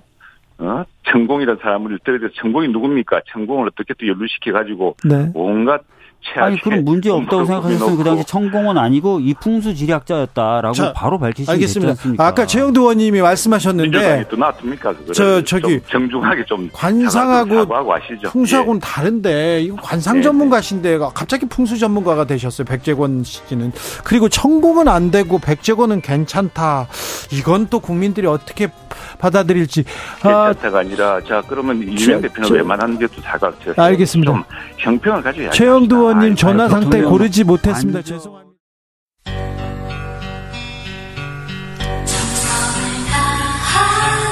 정성을 다하는 국민의 방송 KBS 주진우 라이브 그냥 그렇다고요.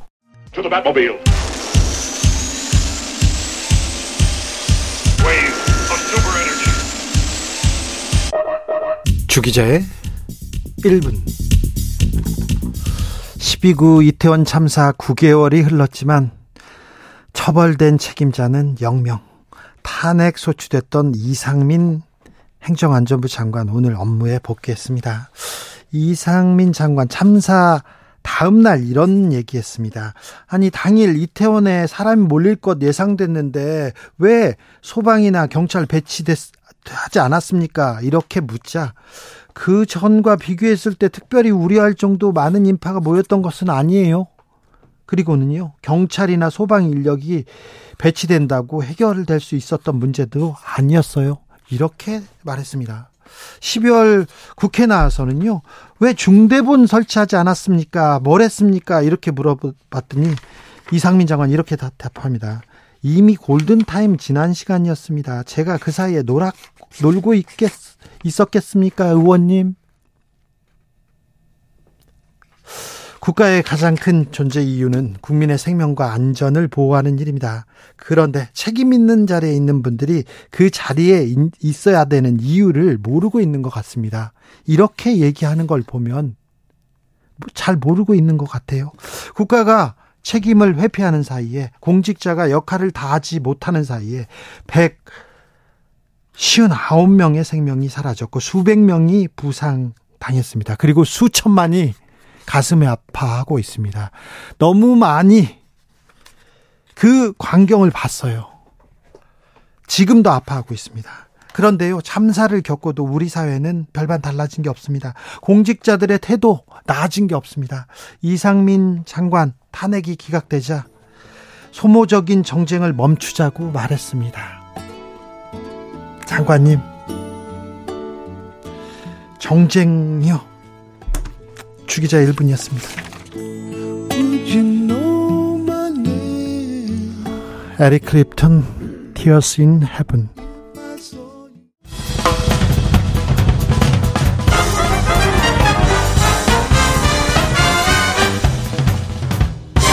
훅 인터뷰 훅 인터뷰 이어가겠습니다.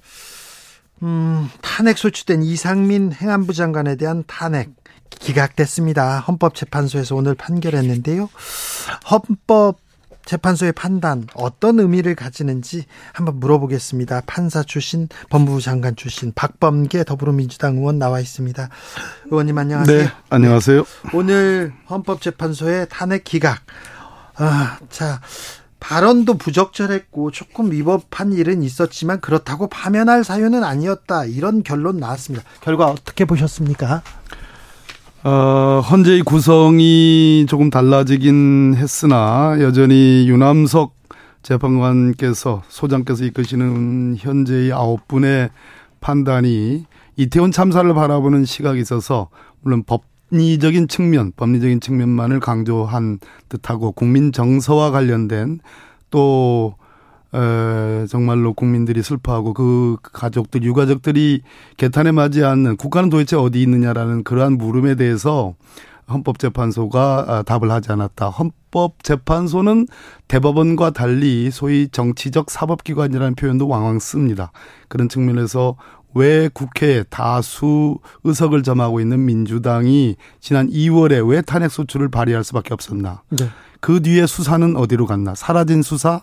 과거에 박근혜 전 대통령 국정농단과 대비되는 거죠. 그 당시 윤석열이라는 검사가 있었고 지금은 윤석열이라는 대통령이 계시는데 에, 우리는 여기서 서로의 다른 얼굴들을 마주합니다. 네. 그런 측면에서 헌법재판소가 왜 이런 판단을 내릴 수밖에 없었냐에 대해서 저는 참담한 느낌을 느꼈습니다. 헌법재판소 이 판단이 나오기 전에 언론에서도 기각될 것이다 이런 얘기가 좀 있었어요. 최근에 와서 그랬죠. 그랬죠? 네.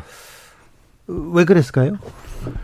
아, 저희들이 2월 달에 탄핵 소추를 의결을 해서 헌법재판소에 보냈는데 네. 그 2월 시점으로 그 전에 어떤 일이 벌어졌냐면 서울 어, 검찰에 의한 서울 서울 경찰청장 집무실에 대한 압수수색, 경찰청장에 대한 압수수색, 경찰청에 대한 압수수색이 있었습니다. 그러나 이상민 행정 행안부 장관에 대한 압수수색은 없었지요. 네. 서울시장에 대한 압수수색 없었지요. 그렇지만 적어도 경찰청에 대한 서울 경찰청에 대한 압수수색이 있었기 때문에 수사가 저는 정관석화처럼 어, 저는 되리라고 저희들은 생각을 했었죠. 그러나 수사는 아직까지도 결론을 못 내리고 있고 예. 심지어 기소돼서 재판받고 있는 용산경찰서장 그리고 용산구청장은 어, 재판 지연으로 인해서 보석으로 풀려나오는 네, 상황입니다. 네. 단한 명도 처벌받지 않은 그 상황. 그 상황이 적어도 이 헌법 재판에서 탄핵 심판에서 반영되지 않았다. 왜 이렇게 서둘러서 결론을 냈는가 하는 아쉬움이 있습니다. 대통령실에서는 이상민 장관 탄핵 기각됐다. 거야 탄핵 소추 남용한 거 국민 심판 받을 것이다. 이렇게 얘기합니다. 그리고 김기현 국민의힘 대표는 민주당이 반드시 책임져야 된다. 이렇게 얘기합니다. 300명이 넘는 세월호 참사를 겪고 나서 159명, 8명 아까 159명입니다. 159명의 이태원 참사에 꽃다운 아이들이 유명을 달리한 참사를 또 어, 기다리고 있는 겁니까? 어떻게 그런 걸 남용이라고 표현합니까? 그러한 사태는 국가가 성립돼서 정말 한두 번 있을까 말까 한 일인데 우리는 에, 정말 에, 두 번째 이런 큰 참사를 겪게 되는데 거기에 대해서 국회로서 야당으로서 우리는 어, 수사를 촉구하고 여기에 대해서 응분의 법적 도의적 책임을 정치적 책임을 묻는 방법으로서 이것을 선택할 수밖에 없었는데 그거를 남용이라고 얘기한다면 참으로 그것은 무책임하게 이럴 데 없다. 의원님은 이 현재 판단 계속해서 이렇게 지켜보셨잖아요. 네. 이상민 장관 탄핵해야 된다고 주장하셨잖아요. 예, 그렇습니다. 왜 그랬습니까? 세 가지입니다. 아, 오늘 소수 의견, 그래도 세 분, 네 분의 헌법재판관 분들이 별개 의견을 냈습니다. 그 중에 가장 대표적인, 아까 우리 주진우 앵커께서 말씀하신 것처럼 어, 예년과 뭐 그 이태원 그 거리에 뭐 인원들이 뭐 특별히 더 많지 않았다. 네. 또 경찰 병력이라든지 또는 뭐 어떤 소방 인력. 소방 인력을 더 배치한다고 해서 막을 수 있는 것이 아니었다. 네. 또 골든 타임이 지난 시간이었다. 이런 무책임한 신의 성실에 위반되는 품위 유지에 위반되는 말을 했잖아요. 그 부분에 대해서 헌재의 다수견이 그거는 어, 문제가 있는 발언이지만 뭐 그 정도는 좀 봐줄 수 있다라고 표현했습니다. 그러나 네. 내분의 헌법재판관은 그건 안 된다. 그건 안 되고 그건 정말 심각한 거지만 그렇다고 그래서 국민의 신뢰를 완전히 파면 어 접어서 어 파면할 정도는 아니라고 봤는데 솔직한 얘기로 재난 안정의 재난 안전 대비의 컨트롤 타워인 행안부와 정부에 대한 국민의 신뢰를 가장 훼손시킨 대목은 바로 이 문제적 발언들이거든요. 예. 이런 분을 계속 재난 안전의 컨트롤 타워로 계속 남겨두겠다. 라는 것은 저는 윤석열 정부가 이해할 수 없는 것이다. 어, 국민들 그렇게 생각하죠. 왜 그 당신이 그 자리에 있는데 네. 국민의 안전과 행복을 지키려고 그 자리에 음. 줬는데 모른다고 하면 어떻게? 근데 이분이요 지금 업무에 복귀했습니다. 지금 수해 복구의 책임자입니다. 잘해 주셔야 되는데. 글쎄요. 책임을 전혀 묻지 못하고 아 이 정도 잘못해도 크게 난 문제가 안 되는구나라는 역사적인 경험을 갖고 있는데 어떻게 잘할 수 있을까요? 아니 저는 또 뭐 이제 소모적인 정쟁을 멈추자 이렇게 얘기하는 이 얘기 발언에 대해서도 굉장히 좀 가슴이 좀 아팠습니다. 아, 선고 직후에 이태원 참사 유가족들은 아, 헌법이 부여한 국가의 책임을 부정해서 대한민국이 무정부 상태임을 확인한 것이다 이렇게 비판하면서 이 장관에게는 부끄러움이 남아 있다면 지금이라도 스스로 사퇴하라고 요구했습니다. 자, 의원님 다른 얘기도 좀 물어보겠습니다. 예. 법무부 장관이셨어요. 예. 그런데 어제 수원지검 앞에서 앉아 계시더라고요. 왜 수원지검 앞에 가신 겁니까? 지금 쌍방울 사건이라고 하는 건이 지금 벌어졌잖아요. 수원지검에서 수사하고 있죠. 예, 그렇습니다. 거기에 수원지검에서 지금 차장 주임 주임을 담당하는 사건을 지휘하고 있는 차장이 중간에 바뀌었지요. 예. 잘 못한다고 바꿔 바꿨지 않습니까? 잘 하도록 매우 쳐라. 매우 뭐 어, 뭐 압색도 많이 하고 뭐, 뭐 거의 매일같이 소환도 하고 하라는 의미로 바꾸고 나서 지금까지 왔는데 네.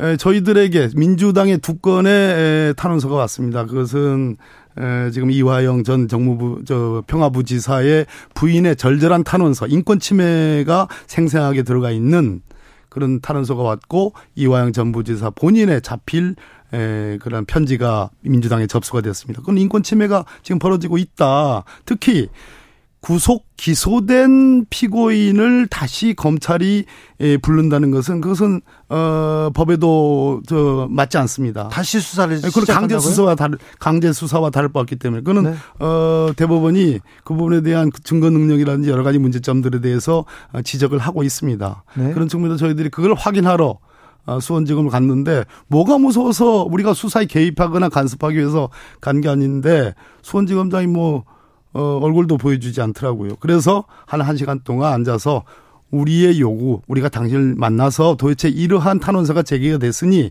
이런 부분을 확인하겠다라는 차원으로 갔는데 결국은 만나지 못했습니다. 그렇습니까?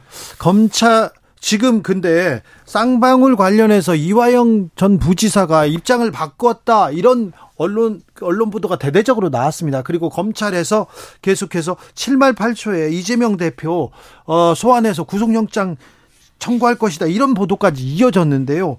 이걸 어찌 봐야 됩니까? 검찰에서 지금 언론 플레이를 하고 있습니까? 그렇게 저희들은 보고 있고요. 이화영 전 부지사 입장이 바뀌었다라는 것이 그냥 한 번 바뀐 게 아니고 입장이 바뀌었습니까? 그러면 9월 달에 작년 9월 달에 구속된 이후로 일관되게 지금 저 지금 그 기소된 공소 사실을 부인하고 있습니다. 이화영 아 그래요? 예, 이화영 전 부지사는 그리고 당연히 예, 검찰의 프레임인 이재명 당 대표의 방북 문제와 관련된 무슨 뭐 그러한 프레임이 있지 않습니까? 네. 가짜 프레임이 있는데 그 부분과 관련해서 이화영 부지사는 일관되게 부인을 하다가 네. 최근에 언론에 네. 언론에 입장이 바뀌어가지고 무슨 보고를 했다느니 쌍방울에 뭐 방북비를 대납을 요청을 했다느니라는 보도가 있었습니다. 네. 그 보도의 출처가 어디냐? 저희들은 검찰로 의심을 하는 거지요. 그러면 이화영 이재명 전 부지사 입장이 바뀐 게 아니라 검찰에서 언론 보도가 나왔다는 겁니까? 거기 뭐 소스가 거기가 아니면 도대체 어디서 나오겠습니까? 라는 부, 추측을 저희들은 하는 거죠. 부, 그런데 그러고 나서 바로 네. 바로 아까 말씀드렸듯이 이화영 어, 전 부지사의 부인의 예. 우리는 지금 독 신랑은 그 저 남편은 지금 독방에 갇혀 있고 매일같이 소환 조사 받고 있고 가족들 전부가 샅샅이 어, 조사를 받고 있는 정말 엄청난 지금 인권 침해 수사를 받고 있다라는 탄원서가 민주당에 제 접수가 됐고 이화영 전 부지사 본인의 자필 확인서도 지금 제시가 된 겁니다. 자, 그러면 이화영 전 부지사하고 부인이 입장이 바뀌었다, 뭐 이런 것도 부부싸움 한다, 이것도 사실이 아닙니까? 오늘 법정에서 나온 얘기인데요. 변호인의 소위 선임과 해임과 관련돼서 의견 차이가 있는 것 같습니다. 근데 이 부분이 명확하게 딱 입장이 정리가 됐으면 재판장이 재판을 그대로 진행할 텐데 재판 중단을 선언했거든요. 네. 그런 측면에서 현재로서는 그 어떤 사실관계가 정확하게 정리가 아직 안 된 것 같습니다. 네. 조금 더 지켜봐야 될 것 같습니다. 자, 이재명 대표에 대한 영, 구속영장을 청구할 것 같습니까, 검찰이? 그걸 뭐 미리 예측한다는 게 그렇습니다만은 지금 이렇게 나가는 것을 보면 이 저희들이 인권 침해로 지금 저희들은 보고 있는데 검찰은 증거 인멸층 프레임을 만들어 가지고 예. 이뭐 되지도 않은 이 사건들을 지금 계속 이렇게 에 만들어 가고 있다고 보여진단 말이에요. 그러면 결국 그것은 어, 영장 청구를 위한 포석 단계가 아닌가라고 그런 추측은 네. 어, 예견은 하고 있죠. 자 이재명 대표한테 구속영장을 청구한다면 체포 동의안 이 부분을 가지고 민주당이 좀 의견이 통일됐습니까? 회기 중에 지금 저 7월 28일부터인가 네. 8월 15일까지가 아마 예. 비회기이고요. 예. 8월 16일부터 회기가 시작이 되는데 제 입장 그렇습니다. 이재명 당대표가 이 건, 본인의 건과 관련해서 체포 동의안, 즉 추가 구속영장이 청구되면 불체포 특권 네. 포기하겠다고 했으니 예. 그럼 당당하게 그러면 비회기 중에 영장 청구해라. 네. 그럼 뭐 더 이상 뭐 표결하고 자시고도 없지 않습니까? 그런데 과연 그렇게 할까? 하는 생각이 있고요. 어, 회기 중에 영장을 청구하면 저희들이 에, 기본적으로 이재명 당대표의 불체포 특권 포기를 환영했고 그 외에 다른 문제 있었어도 불체포 특권에 안주하지 않겠다라는 그런 결의를 했기 때문에 네. 그때의 에, 뭐 영장 청구 내용을 보고 형식을 네. 보고 과정을 보고 어그 어, 결의에 합당한 수준의 에, 결론에 에, 이르려면 좋겠다는 생각을 갖고 있습니다. 네. 아, 자, 윤석열 대통령의 장모 최모 씨가 네, 징역 1년 아, 선고받고 법정 구속됐습니다. 음. 이 입장은 어, 이 부분은 어떻게 보고 계신지요? 사문서 위조 동행사 우리 법조인들한테는 사문서 위조 동행사 사기 예. 이것은 A, B, C로 자동빵으로 나오는 거의 붙어 있는 단어 붙어 있는 단어입니다. 네. 그런데 에, 행사까지는 기소가 됐는데 사기가 기소가 안 됐다.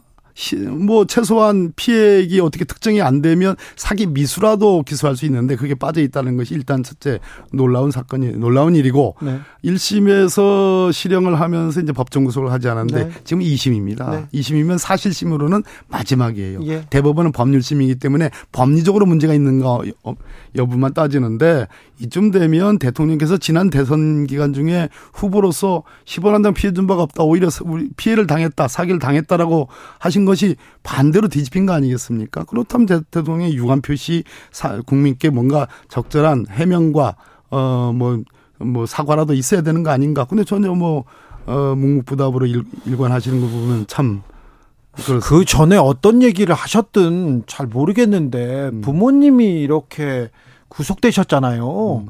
그러면 거기에 대해서는 무슨 얘기를 하셔야 될 텐데. 그러게 말입니다. 아무 얘기가 없네요. 네. 음, 다른 얘기도 해볼게요. 예. 천공은 안 된답니다. 천공은 안 되는데 백재권 교수는 괜찮다고 하는 것 같은데요. 공간 이전을 둘러싼 이 풍수 논란, 무속 공방은 어떻게 보셨습니까? 뭐 또 그 문제도 역시 전 정부 문재인 정부도 뭐 탓을 하고 대통령 뭐 내분 얘기를 하고 과거에 이재명 당 저 후보 시절의 얘기도 하고 그러는데요. 다 후보 시절 때 얘기고 그거와 비교할 수 없는 것이 이 윤석열 정부가 들어오면서 우리 국민들이 지난 대선 기간 동안 생생하게 기억하고 있는 장면. 네.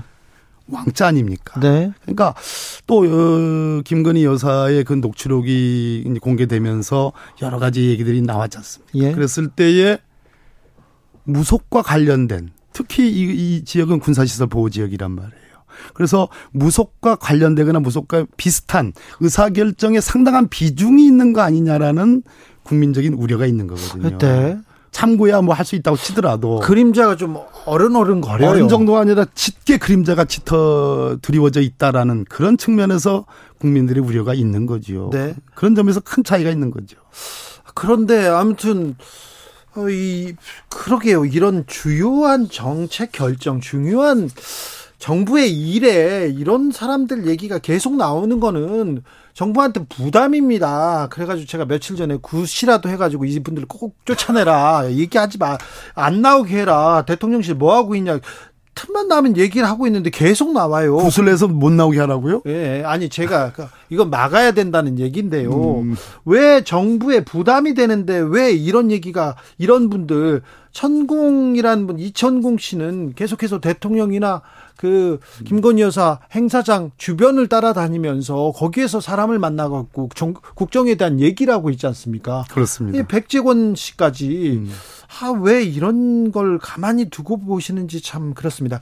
아, 김병민 최고위원은 김혜경 여사도 아, 백재권 씨한테 관상 받다. 이재명 어, 후보도 같이 만났었다. 이렇게 얘기하는데 후보 때 얘기를 지적하는 거 아니겠습니까? 예, 예. 엄연히 지금 후보 때하고 지금 윤석열 정부가 탄생한 겁니다. 정부가 탄생하면 대통령을 수반으로 해서 국무총리와 18개 부처들의 장관들이 있고 또 어, 대통령실을 보유하는 참모들이 있습니다. 국가 시스템이라는 게 있죠. 근데 이 국가 시스템이 제대로 작동하고 있고 의사결정에 정확한 프로세스를 잘 밟고 있느냐라는 의문을 들게 하는 반대 이면에 이러한 무속적인 여러 가지 사태들이 있는 겁니다. 그 네. 대표적인 게 천공이고요. 네. 이번에 에 천공이 뭐 저기 저 대통령실 이전하는데 뭐그 갖지 않았다 하더라도 천공에 의해서 영향을 받고 있다라는 국민적 의혹이 큰 마당에 네. 또 백모 교수님이라고 하는 그분이 등장하니까 네. 이분이 무슨 어, 뭐, 관상 가십니까? 뭐, 잘 모르겠습니다. 그 얼굴 박사 관상가라고 합니다. 저한테는 예. 얼굴 박사라고 이렇게. 얼굴 박사요? 네, 네. 그렇게 얘기한 적이 있어요. 아, 네. 어찌됐든, 뭐, 네. 무슨 박사든 간에 대통령실 이전이라는 그 그것을 결정하는 데 있어서 정말 전광석화처럼 경솔하게 했을 뿐더러 거기에 이런 분들이 상당한 영향을 미치는 것처럼 국민들이 그렇게 오해, 좀뭐 이해하고 있다는 거 그것이 심각한 문제라고 생각합니다. 자, 민주당 얘기 조금만 물어볼게요. 민주당은 돈봉투 사건 어떻게 해결합니까? 자, 코인 논란은 어떻게 해결하실 겁니까? 돈 봉투든 코인이든 저는 일관되게 얘기했습니다. 이 부분에 대한 민주당의 여러 가지 경고음들을 엄중히 받아들이고 네. 지금 혁신위에서 그걸 다루고 있지 않습니까? 예. 이뭐 이런저런 논란들이 있습니다. 혁신위를 꾸리라고 하기 전까지는 비명계 의원들이 혁신위 꾸리라고 했는데 꾸리고 나니까 또 뭐또 다른 얘기들 하고요. 또 친명계에서 소위 말하는 음. 친명계에서도 그것을 받아들이는 온도 차이가 좀 있습니다. 그러나 어찌 됐든 어, 돈봉투권과 코인권으로 해서 혁신위가 만들어진 이상은 네. 그 혁신위의 제안들을 우리 민주당의 국회의원들 민주당이 좀 뭐 당 대표를 포함한 어, 받아들여야죠. 책임 있는 분들이 네. 혁신위의 그 기본적으로 구성의 이유를 네. 깊게 엄중하게 봐야 될 필요가 있다. 저는 그렇게 생각합니다. 저기 당의 중진이고 네, 어른이니까 좀 물어볼게요.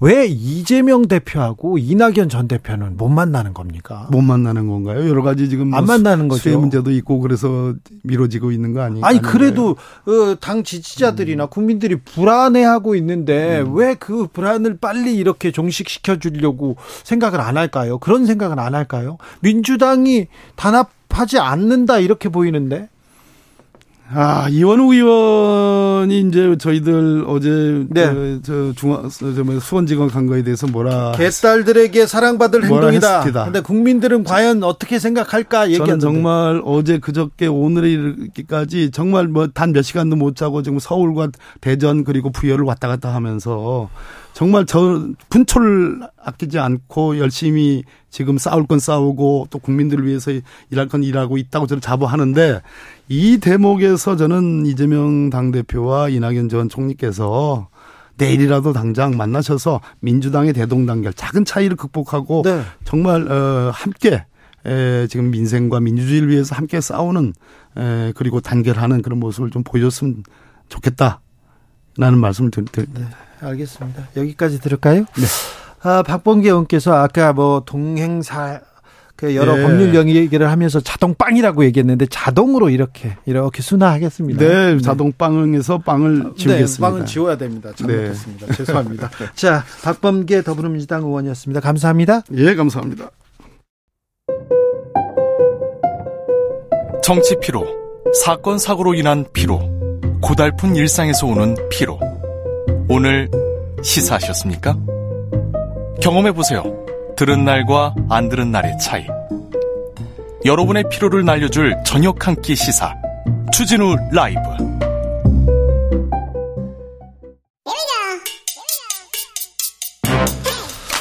뉴스를 향한 진지한 고민 기자들의 수다. 라이브 기자실을 찾은 오늘의 기자는 은지옥이요. 시사인 김은지입니다. 어떤 뉴스부터 가볼까요? 네, 신임 국가공무원 인재개발원장의 유튜브 채널에 관한 보도가 나왔습니다.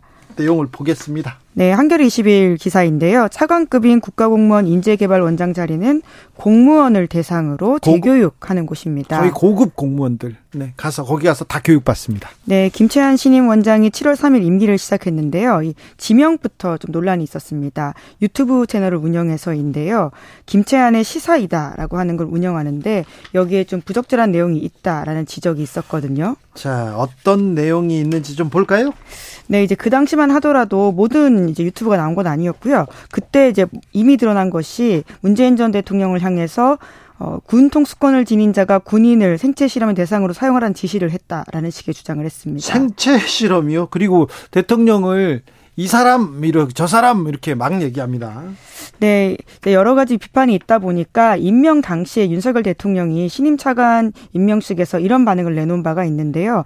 상식적이고 공정한 중도도 반대쪽에서 보면 극우가 된다라는 겁니다. 아니 근데 이분은요, 이분은 극우 쪽으로 보는 게 좀 맞아요. 상식적으로 봐도 네.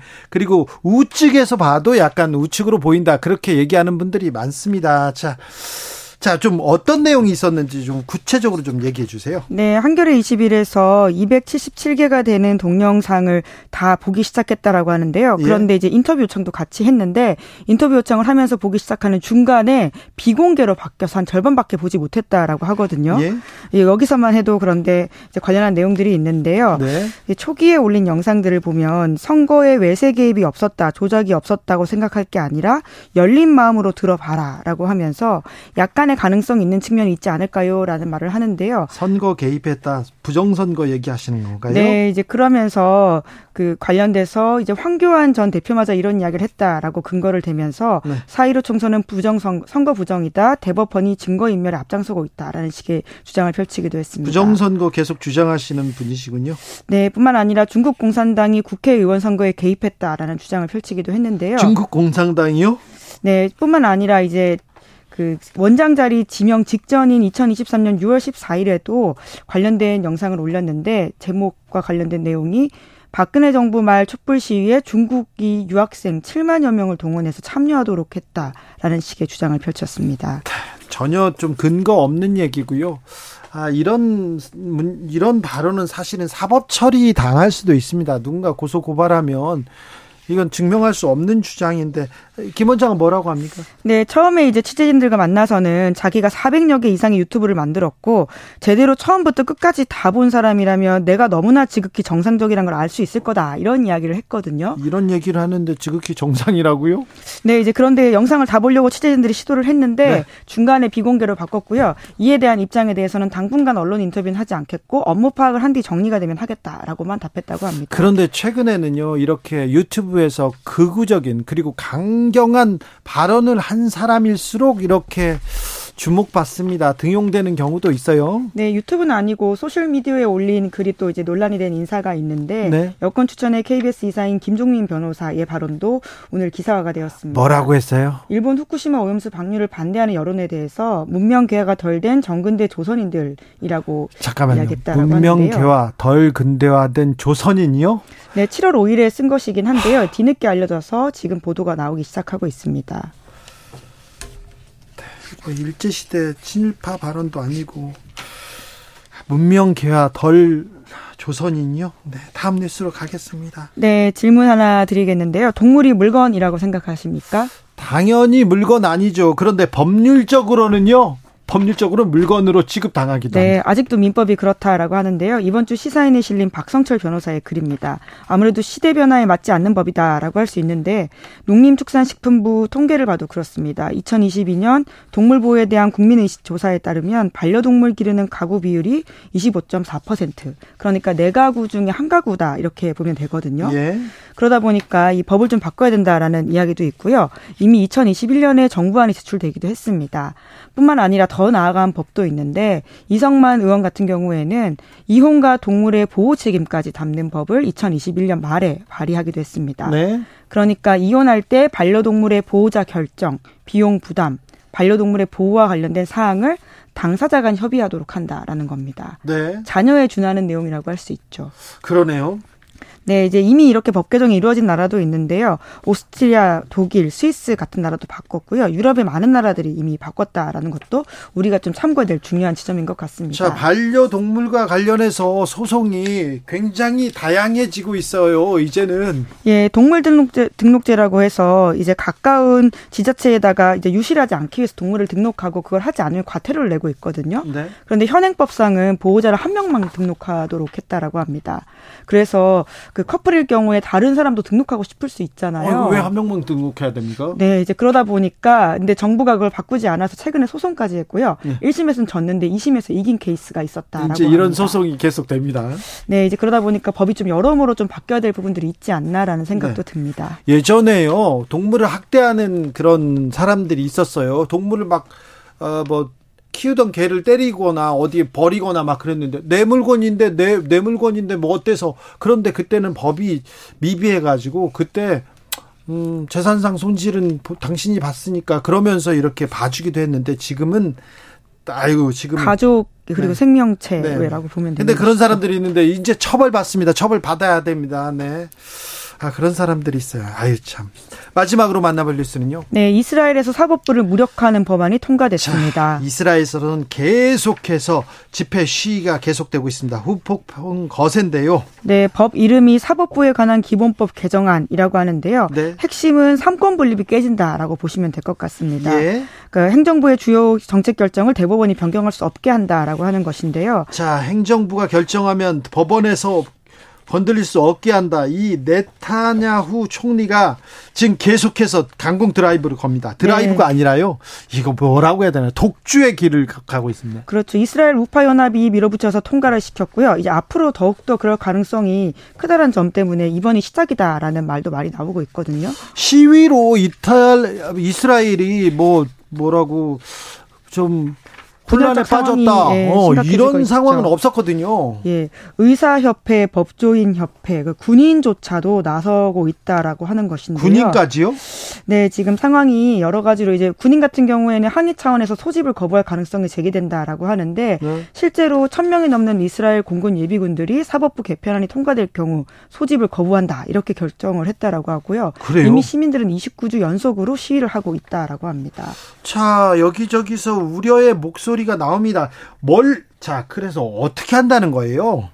네, 지금 같은 경우에는 앞으로 더욱더 사법부 권한을 입법부가 줄이겠다라고 하는 것인데요. 네. 네타냐후 연정이 사법부 영향력을 억제하는 방향의 첫 번째 단계가 완료됐다라는 식의 평가를 뉴욕타임스가 하고 있습니다. 예? 그러니까 이번이 이제 끝이 아니라 더욱더 상황이 심각해질 수 있다라고 하는 것을 예고하고 있는 건데 이제 대통령 예. 그러니까 대통령이나 대통령이나 행정부에서 뭘 결정하면 사법부에서 법적으로 맞지 않아서 안 됩니다. 이 말을 못 한다는 거 아니에요? 뭐 당장은 아닌데요. 그럴 가능성이 앞으로 더 커지고 그 영향력이 더 커진다 이렇게 보면 될 것 같은데 지금 첫 단계에 들어선 거거든요. 예? 그러다 보니까 미국과 같은 나라들은 굉장히 우려를 표하고 있는데요. 우려를 표하는데 미국에서 오히려 또 좀 특이한 반응을 냅니다.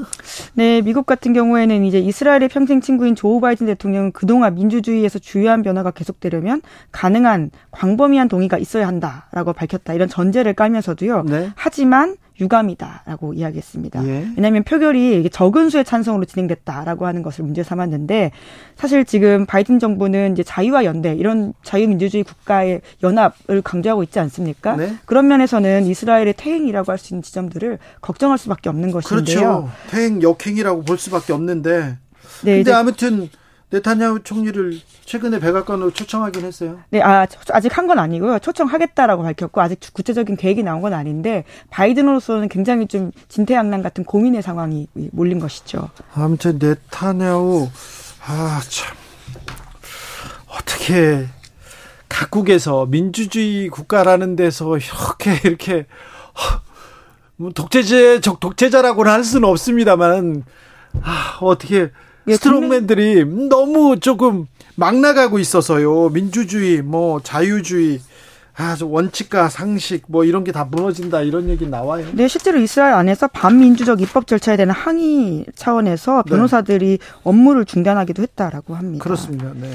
이스라엘에서는 지금 총리를 독재자라고 하면서 타도한다, 뭐 물러나라 이런 시위가 계속됩니다. 이탈 이스라엘의 시위 아, 이 부분은 또 국제 정세에 어떤 영향을 미칠지 저희가 또 계속해서 보도해 드리겠습니다. 시사인 김은지 기자와 함께했습니다. 감사합니다. 네, 고맙습니다.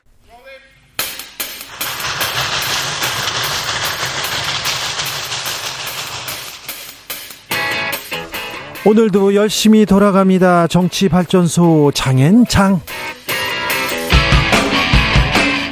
정치평론계 최고수 두 분 모셨습니다. 장성철 공론센터 소장 어서 오세요. 네, 안녕하세요. 장윤선 정치 전문 기자 어서 오세요. 네, 안녕하세요. 네. 이 문제 짚고 넘어가야 되겠습니다. 이상민 행안부 장관 탄핵 심판 네, 기각됐습니다. 네. 어떻게 보셨습니까? 그럴 줄 알았어요. 음, 네. 어차피 이게 헌법과 법률을 중대하게 위반했느냐라는 부분에 대해서는 네. 많은 뭐 법조인들과 정치권에선 그 정도까지는 아닌 것 같다. 그래서 분명히 이것은 기각이 나올 거다라는 전망이 상당히 많았습니다. 예측대로 나왔는데 과연 이게 이러한 음, 기각 심판이 나온 것이 여당과 대통령에게 긍정적으로 뭐 효과가 나타날 것이냐라는 것에 대해서는 저는 회의적이에요. 국민들이 네. 국가가 네. 국민의 생명과 안전을 지켜야 되는데 네. 특별히 장관이 행정안전부 장관이 뭐 했냐 이런 그 물음은 있었지 않습니까? 그 무고한 시민들이 거리를 지나가다가 골목에서 무려 159명이 무슨 다른 특별한 이유가 있는 게 아니라 걸어가다가 아이들이 앞사람 뒷사람 눌려가지고 압사 사고로 어 159명이나 되는 사람들이 세상을 떠난 끔찍한 사건입니다. 이 사건에 대해서 헌재가 뭐라고 했냐면요. 그 주최자 없는 축제의 안전관리 및 매뉴얼에 명확한 근거 규정이 마련되지 않았고 대규모 재난에 대한 통합 대응 능력을 기르지 못했기 때문이다. 이렇기 때문에 주최자가 없기 때문에 더욱더 공공의 역할이 중요한 음?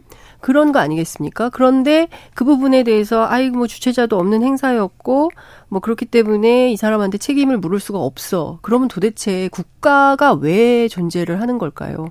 국가의 책임이라는 게 뭡니까?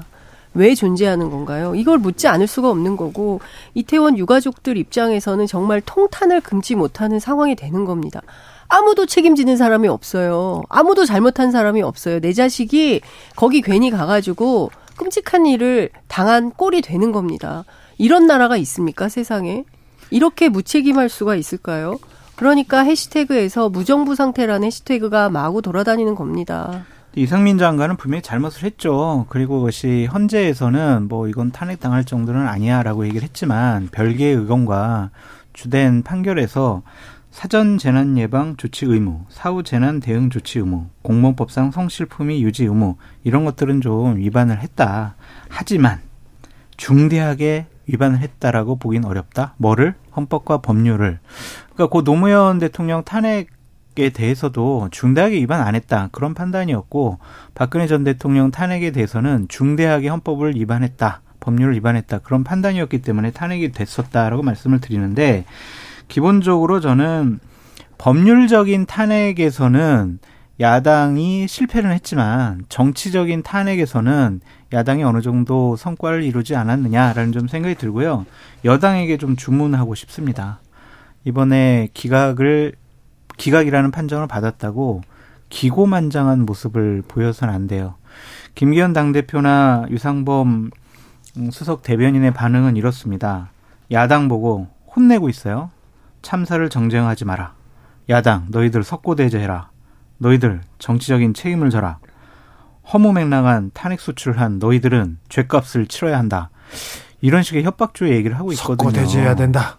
그러니까 이거는 좀 옳지 않은 반응 같아요. 159명의 시민들이 돌아가셨잖아요. 희생당하셨잖아요. 그 부분에 대해서는 먼저 반성하는 모습을 보여야지 헌재 탄핵 심판 기각당했다고 해서 이렇게 자신들이 잘못이 없다, 야당이 잘못했다 이런 식으로 몰고 가는 것은 예. 책임 있는 국정 운영에 책임 있는 여당이 할 말은 아닌 것 같습니다. 현안들 빠르게 짚어보고 가겠습니다. 관저 이전 과정에 아, 천공은 아니었다. 백재권 교수가 참여했다는 소식 나왔습니다. 네. 여야가 이 부분 가지고도 충돌합니다. 창피해 죽겠어요. 네. 아니 근데 저는 어. 그 국민의힘 정부 여당은 민주당만 보이나 봐요. 네. 이게 민주당만 비판하면 다 되는 것처럼 네. 그러니까 적대적 관계에 있어서 실제로 국민은 안 보이고 국민들은 계속 정치에서 강조는 하지만 실제 보이는 거는 민주당뿐인 거 아닌가라는 생각이 좀 드는데 어, 박대출 정책위 국민의힘 정책위 의장이 노무현 정부 때 세종시 선정 과정에서 풍수지리 전문가 자문 받아놓고 그때는 괜찮고 지금은 안 되냐 이렇게 얘기를 하고 있어요. 네. 풍수지리 전문가에게 자문 받을 수도 있는 거지 그게 뭐가 문제냐라는 식인 것 같습니다. 그런데요 이 문제를 좀 따져볼 필요가 있어 서 제가 취재를 좀 해봤는데 당시 행정수도 이전할 때 국가균형발전위원회에서 중심이 돼서 추진을 했었거든요. 네.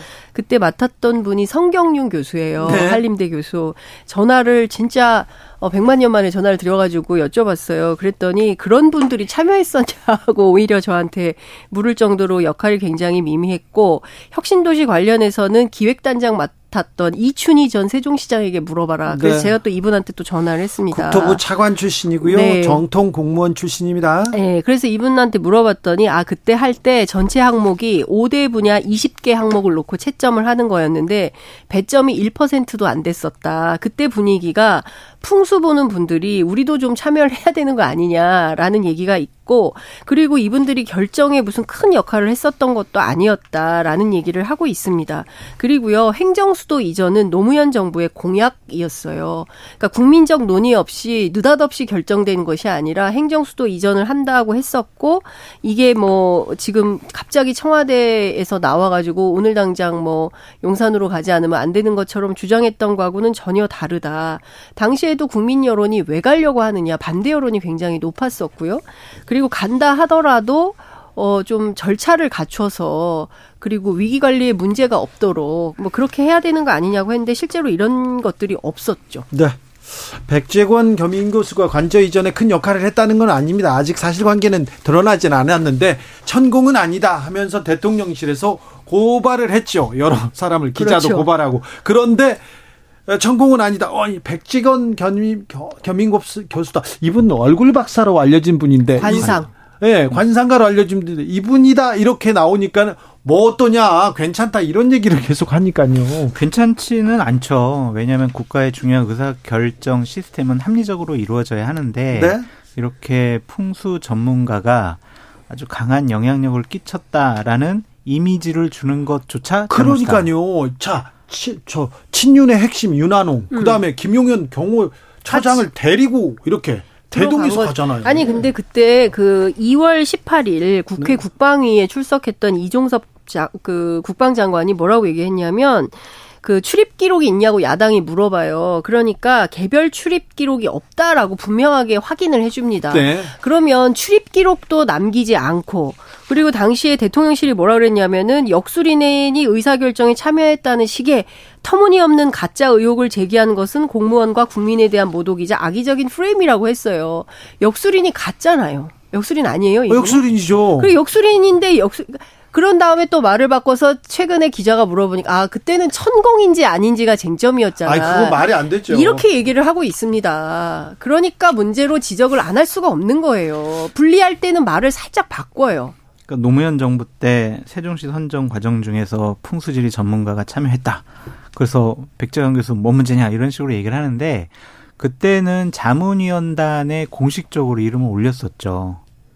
그런데 이번에는 감춘 것도 문제다. 은폐 의혹이 있는 군사 보호 시설에 그 네. 경호처장 막 이렇게 네. 친윤 모시고 이건 좀 그렇죠. 모르게 갔잖아요. 그냥 감췄잖아요. 일, 일 개인이 아유 제 관상 어때요? 저희 집 언제 이사할까요? 저희 조상묘 어디 쓰는 게 좋을까요? 이거는 할 수 있어요. 많은 국민들이 그렇게 상담을 하고 결정을 하니까. 하지만 국가의 중요한 결정은 시스템에 의해서 합리적인 의사 결정으로 이루어져야 한다. 다시 한번 강조드립니다. 네. 근데 중요한 거는 이 정부의 특징인 것 같아요. 그 처음에 나토 순방 갈 때 민간인을 1호기에 태워서 그렇죠. 논란이 됐었잖아요. 네, 네. 근데 그 아주 굉장히 중요한 국가 사무를 특히 대통령실 이전이라는 엄청난 국민 세금도 들어가고 그리고 이후에 우리 그 어째 그러니까 이 엄청난 결정을 하는데 민간인이 훅 들어가 가지고 기록도 안 남기고 실제로 갔다 왔는지 안, 나, 안 갔다 왔는지에 대해서도 설명도 제대로 안 하고 어떤 과정과 절차를 통해서 했는지에 대해서도 구체적 설명도 없고 이렇게 막무가내로 해서야 되겠습니까? 좀 이해가 안 되는 거는 당시 청구에 갔네 안 갔나 해가지고 어마어마하게 나라가 시끄러웠잖아요. 네네. 네. 그럼 윤한홍 의원이 네. 그때 그때 같이 갔었다면 청구 안 갔어요. 백종원 교수 갔어요라고 밝혔으면은 그렇죠. 그냥 그러한 논란은 없어졌을 것 같은데 지금까지 가만히 있다가 네. 경찰에서 이러한 수사 결과를 내세운 것이 과연 사실일까라는 게 저는 의구심도 들고 아, 그동안 알리바이 만드느라고 고생을 많이 했다라고 평가하는 쪽도 있고 천공이 아니니까 괜찮아. 라고 생각하는 사람들도 있고. 대통령실 분위기는 전반적으로 뭐가 문제냐는 걸로 기류를 바꾼 것 같아요. 그러니까요. 풍수질이 볼 수도 저, 있지. 어, 그리고 백재권 겸임 교수는 천공 같은 역술인 아니다. 아니고 그리고 대학 교수다. 푸, 그리고 네, 겸임 교수입니다. 사이버대. 네. 하여튼 뭐 그리고. 풍수질이 최고 권위자라고 계속 강조하는데 네. 저 제가 풍수질이 하는 분들한테 다 또 돌려봤거든요. 이분 풍수질이 아니고 얼굴이라는 거 관상가. 네. 아니 그리고 책도 유일한 저서가 얼굴이에요. 관상. 동, 동물을 통해서 사람을 본다. 예전에 네. 홍석현 중앙일보 회장하고 네. 아, 윤석열 인사동. 네, 후보가 만난 적이 있어요. 2018년도에. 그때 이 자리를 주선한 사람이 이 사람이었어요. 그래가지고 제가 한번 물어봤어요. 네. 물어봤어요. 홍석현 회장한테. 홍석현 회장한테도 물어보고 윤 음, 저기 네. 검사한테도 물어봤죠. 네. 물어봤는데 그 얼굴 박사 네. 얼굴 박사가 한번 보자고 해가지고 연락이 네. 왔더라. 네. 그리고 내 관상 봐준 사람 있잖아. 이러면서 어. 얼굴 박사라고 했지 풍수 얘기가 한 번도 나온 적이 없어요. 근데, 근데 갑자기 풍수질의 권위자라. 아, 이 사람이 갑자기 권위자라고 주장하는 건 여당인데 네. 그 주로 여러 대학 있잖아요. 네. 대학의 그 평생교육원 거기에서 이 사람이 풍수지리와 관상 요런 과목으로 아니 풍수지리 전문가들은요. 네. 아니 아니 다. 야구 선수를 가지고 지금 축구 대표팀에 넣었다고 얘기를 하면서 어떻게 관상을 보는 사람이 어떻게 관상을 보는 사람이 풍수 전문가냐고 계속 그 얘기를 해요. 아무튼 어, 백재권 겸임 교수가 풍수 관련된 어, 논문도 썼다고 하니까 이렇게 일단은 두는데 자꾸 대통령실 주변에서 이 역술인 뭐 이게 풍수 이런 얘기가 계속 나오는 거는 좀 부담이에요. 정책 판단에 이런 얘기가 나오는 거 부담 아닙니까? 그렇죠. 그러니까 대통령과 대통령 부인인 영부인께서 그쪽에 상당히 관심이 많다. 네. 그쪽으로부터 영향을 많이 받고 있다. 네. 이러한 여러 가지 정황적인 증거와 의심이 있었잖아요. 네. 그래서 이런 식의 자꾸 엮이는 것은 옳지 못한 것 같고 대통령 부인께서의 논문도 네. 이런 역술과 관련된 논문이시잖아요. 네. 네. 그러니까 자, 그런 쪽으로 논문을 쓰시는 분들이 있네요. 그러니까 많은 분들이 아유 국가의 중요 정책 이런 분들의 영향 받는 거 아니야? 네. 이런 의심을 살 만한 행동은 안 하시는 게 좋을 것 같다라는 생각이 듭니다. 그렇습니다. 자, 그래서요. 네. 홍준표 대구시장은 어, 징계 어떻게 나오는 거예요? 아니 강기정 광주시장, 김진표 국회의장 아니, 이분들도 다 징계하고 자, 네. 홍준표 시장은 당에서. 잠룡이잖아. 음. 그래서 국민의힘에서 어, 조금 좀 낮아질 것 같아요. 낮아진다. 저는 당원권 정지한 3개월 이 정도를 봤는데 어허. 수해 봉사 또 3일간 간다고 하잖아요. 네네. 그러니까 윤리위에서 수해 봉사 가면은 우리가 정상 참작해줄게라고 음. 요구를 했었고 그런 것을 보면 아, 그랬어요? 엄중 경고식에 좀 낮아진 조치가 취해지지 않을까라고 예측해 봅니다. 그러니까 많으면 6, 적으면 3 요랬거든요. 네. 아침에. 그랬는데 그 수해 봉사 한다고 그랬잖아요. 네. 석 달간 300명 데리고. 무슨 봉사 활동 하면 깎아주고 이게 뭐예요, 이게? 그래서 아니, 뭐 경고 정도로 내려갈 수 있다. 그런데 홍준표 시장 측에서는 당원권 정지 석 달? 그래, 오케이. 뭐 이런 얘기가 나온다고 합니다. 아하. 그러니까 그 정도까지는 괜찮다. 그렇죠. 그런데 지금 대체로 뭐 들리는 얘기는 분이 안 풀렸다. 아. 그래서 이제 과하 지옥을 쓰고 세게 붙으려고 했다가 네.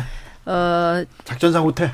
주변 지인들이 말렸대요. 네. 상당히 아 이렇게 세게 나가시면 안 됩니다라고 해서 말려가지고 일단은 글을 내리고 네. 그리고 이제 수해봉사로 틀어서 근데 대구시 공무원들도 참 힘드실 것 같아요. 석달 네. 동안 이제 아예 사흘 동안 하루에 100명씩 나가서 같이 네. 이제 봉사를 해야 되는데 어 여하튼 시장이 사고 쳐가지고 네. 근데 이 와중 중에 힘들게 됐다. 강기정 광주시장은 유럽에 지금 순방하러 가고 김준표 예. 국회의장 또 외국에 나갔고 민주당 의원들 베트남 갔다가 하루 만에 돌아오고 돌아왔습니다. 이러한 모습 좀 안 보였으면 좋겠어요. 아, 그러니까 때가 지금 어느 때인데 불쌍하네요. 특별히 근데 너무 생각이 없는 것 같아요. 그죠. 네, 그러니까 지금 정세 판단을 하지 않고 그냥 본인의 어, 그 권력에 심취해가지고 그냥 뭐 함부로 하는 거죠. 왜뭐 이러저런 이유는 되지만. 왜 국민들 눈을 이렇게 무시하는 의식을 거예요. 안 하는 거예요. 네. 아나무인이요, 아나무인. 네. 무시하는 거고. 그러니까 국민이 웃긴, 웃기게 보이나 보죠. 네. 그러니까 민주당이 윤석열 대통령이나 뭐 국민의힘 쪽의 사람들 수혜 대책 잘 못했어 라고 계속 비판을 하는데 본인들도 좀 되돌아볼 부분들이 많이 그럼요. 있다. 네. 민주당도 잘해야 됩니다. 그럼요. 언제까지만 언제까지나 뭐뭐 뭐 정부가 잘못한다. 정부 여당 탓만 하지 말고 대안을 내야죠. 정책을 내야죠. 비전을 내야죠. 그러니까 부메랑은 안 좋아요. 그러니까 결국에는 근데 제가 좀 답답한 게 민주당이 그 정권을 잃었잖아요. 네. 그러면 정권을 잃은 쪽에는 시간이 확보되는 거잖아요. 그럼 그 시간 동안 최소한 지도부가 섀도우 캐비넷을 만들어서 분야별 전문성을 가지고 대응을 해야 될 거 아닙니까? 준비를 해야죠. 네. 이런 부분 잘못했습니다. 이런 네. 부분 모자랐습니다. 네. 우리가 이렇게 더 하겠습니다. 하겠습니다. 그리고 대안의 정책을 제시하면서 우리는 이렇게 하겠다라고 얘기를 해야 되는데 네. 최고위원들의 면면을 보면 다 똑같은 말씀들을 하시거든요. 근데 이게 이제 현안이 되니까 안 할 수 없어서 하긴 하겠지만 네. 제가 보기에는 뭐 분야별 전문성을 좀 갖고 섀도우 캐비넷 역할을 야당이 좀 해줬으면 좋겠다. 그러니까 그런 거를 못하는 이재명 당 대표의 네. 지도력과 리더십을 문제 삼지 않을 수가 없어요. 알겠어요. 네. 네. 여당과 야당 최고위, 최고위원회 이렇게 열잖아요. 그런데 네. 똑같은 배경에서 똑같은, 똑같은 표정으로 똑같이. 똑같이 상대방을 계속해서 질타만 합니다. 이거 언제 했는지도 모르겠고요. 여기서 좀 벗어난 먼저 음. 벗어나는 당이 점수를 얻지 않을까. 현수막 정치에서 먼저 떠나는 음. 먼저 먼저 포기하고 이게 내려놓는 그 당이 좀 점수를 따지 않을까 그런 생각 해보는데 특히 2030 젊은 세대들이 보기엔 촌스러워요. 그러니까요. 좀 세련된 정치를 했으면 좋겠다는 생각이 좀 듭니다. 아 그 책상에서 같은 탁자에서 같은 배경에서 그 현수막은 그, 계속 바꿔요 그래도. 아 그거 거의 비슷해요. 어 그 말의 홍수 속에서 거의 묻혀 있습니다. 음. 참, 음, 그래서요. 네. 양평 고속도로 원희룡 장관 이제 백지화 한답니까? 이제 아, 백지화에서 돌아서서 이제 어, 추진한다는 거죠. 추진한다라는 거죠. 예. 국토부의 발표도 그렇고 여당 국토위 간사인 김정재 의원도 예. 어제 이제 근데 의혹은 민주당이 제기했어요. 종점이 네. 바뀌면서 왜 그 주변에 김건희 여사 땅이 있냐면서 의혹을 제기했지 않습니까? 네. 해명은 국토부에서 하면 되잖아요. 네. 해명을 하고 이제 재추진하면 되죠. 네. 근데 이제 여러 가지 자료를 발표를 하면서 네. 문제 없은 결정이었어요라고 얘기를 했지만 그것을 좀 찬찬히 뜯어보면 여러 가지 좀 문제점들이 아직 의혹을 해소하지 못하는 것들이 많이 있어요. 네. 근데 결정적으로 왜 작년에 3월 29일 날 예. 왜그 업체 민간 업체가 예. 그런 결정을 내도록 네. 왜 지시를 하고 예. 또한 두 달 만에 그 의견을 받아들였느냐 거기에 대해서는 아직도 해답을 못 주고 있어요. 해답을 그렇죠. 그게 핵심입니다. 핵심이에요. 근데 그 해답을 국토부에서 국민의힘에서 아니면 대통령 인수위에서 얘기를 해야 되는데 국민의힘에서는 자 민주당이 답해야 된다 이렇게 얘기해요. 그러니까 민주당 그러니까 어처구니가 없는 상황이 되는 거예요. 그러니까 사실 바뀐 건 없어요. 그러니까 17일 전에 네. 원희룡 장관이 전면 백지화하겠다고 혼자 막 난리치고 이재명 대표하고 한판 붙자라고 주장을 하고 했죠. 난리를 쳤지만 그 사이에 특별히 변한 건 없어요. 여전히 원안이냐 어, 변경 아니냐, 양서면 아니냐, 강상면 아니냐 이런 거고 강상면 아니면 안 하겠다는 거거든요. 그러니까 강상면 왜 강상면이어야 하는가에 네. 대한 이유. 이유가 필요한 거예요. 근데 그 설명은 없어요. 부족하고 그리고 이 모든 결정의 그 이유의 핵심이 하청업체인 지금은 용역회사로 가 있는 거 아닙니까? 네. 굉장히 부담스러울 것 같아요. 그냥 어. 용역 받아가지고 그 거, 그렇죠 검토 자료 낸 회사에 불과한데 이걸 다 이 화살을 맞아야 되는 상황에 놓인 것에 대해서도 상당히 부담스러울 것 같다는 생각이 좀 듭니다. 그러니까 이번에 발표 자료에서 의혹이 해소된 게 해소되지 못한 게 하나가 더 있는 게 뭐냐면 양평 국민들이 강화 아이씨 그거 놔달라고 그랬다. 네. 그래서 강화 아이씨 하다 보니까 강상면으로 우리가 중점을 했다 이랬거든요. 네. 근데 원래 자료를 보면 음. 종점을 먼저, 먼저 거기에 해놓고 그 다음에 강화이시 설치를 나중에 이제 추가했단 말이에요. 그러니까 이런 것들은 아직도 의혹이 해명을, 풀리지 않은 거예요. 네, 해명을 해야 됩니다. 내일 국토위에서 어, 원희룡 장관이 어떤 태도로 어떻게 설명을 할지 네. 정말 귀추가 주목됩니다. 지금 또 리틀 윤석열이라는 또 칭호를 받고 있습니다. 또 누가요? 안, 원희룡 지사가요. 아 그래요? 처음 들어. 아니 원희룡 지사가 아니죠. 지금 장관이죠. 장관이죠. 근데 내일 또또 강하게 나올 텐데 어떤 얘기가 나오는지 지켜보겠습니다. 민주당 얘기 조금만 물어볼게요. 네. 김은경 혁신회에서 지금 체포동의안 투표 방식을 또 기명으로 바꾸자 이 안을 냈는데요. 네. 이게 뭐 어려워요. 왜냐하면 국회법상 법을 바꿔야 돼요. 아니 그런데 인사에 관한 투표는 무기명으로 하도록 되어 있는데 여기다 기명으로 하면 좋은 사람은 딱 한 명 있어요. 누구요? 이재명 대표. 아니, 누가 그, 누구 찍었는지 다 알 수 있잖아요. 그런데요. 지금 민주당 혁신해야 된다. 혁신 안 하면 다 망한다. 이렇게 얘기했는데 이게 그렇게 중요한 사안입니까? 글쎄요. 글쎄 말이에요. 왜 지금 이 얘기를 하고 있죠? 그러니까 이게 그러니까요. 이재명 당대표를 보호하기 위한 혁신이었다라는 결정적인 증거가 여기서 나타난 거다라고 말씀드려요. 왜냐면은 장 기자님 말씀하셨듯이 이거 하면은 이재명 당대표만 좋거든요. 수박을 색출할 수 있는 결정적인 증거 자료들을 확보할 수가 있잖아요. 그래서 김은경 혁신이가 민주당을 혁신하고 개혁할 것이다. 국민 눈높이에 맞게 민주당을 탈바꿈시킬 거다라는 기대를 하지 마세요. 그냥 혁신이를 그냥 포기하십시오. 아니 이제 혁신이 안이 뭐 나올 때가 됐어요. 당 이제. 내부에서 이제는 나야 내야겠죠. 아니 근데 그 혁신안과 관계없이 이 김은경 혁신위에 대해서 그 이제 그만하라는 요구가 나올 것 같아요. 예, 그러니까 해체하라는 얘기가 나올 것 같고 아, 그러면... 최근에 다른 거 다 떠나서 이 코로나 어, 학생들에 대해서 그 무슨 학력이 떨어진 학생들에 빗대 가지고 KBS 라디오 나와서 얘기한 게 문제가 좀 되고 있어요. 특히 아니, 초선 의원들 그, 뭐 그렇죠. 아니 혁신 안 하면 망한다면서요 민주당. 아니 혁신을 할 수 없는 사람들을 데려다 놓고 무슨 혁신을 요구를 하고 기대를 해요. 두 분 감사합니다. 네. 끝났어요? 저는 내일 다시 돌아오겠습니다. 주진우였습니다. 시간 늘려주세요.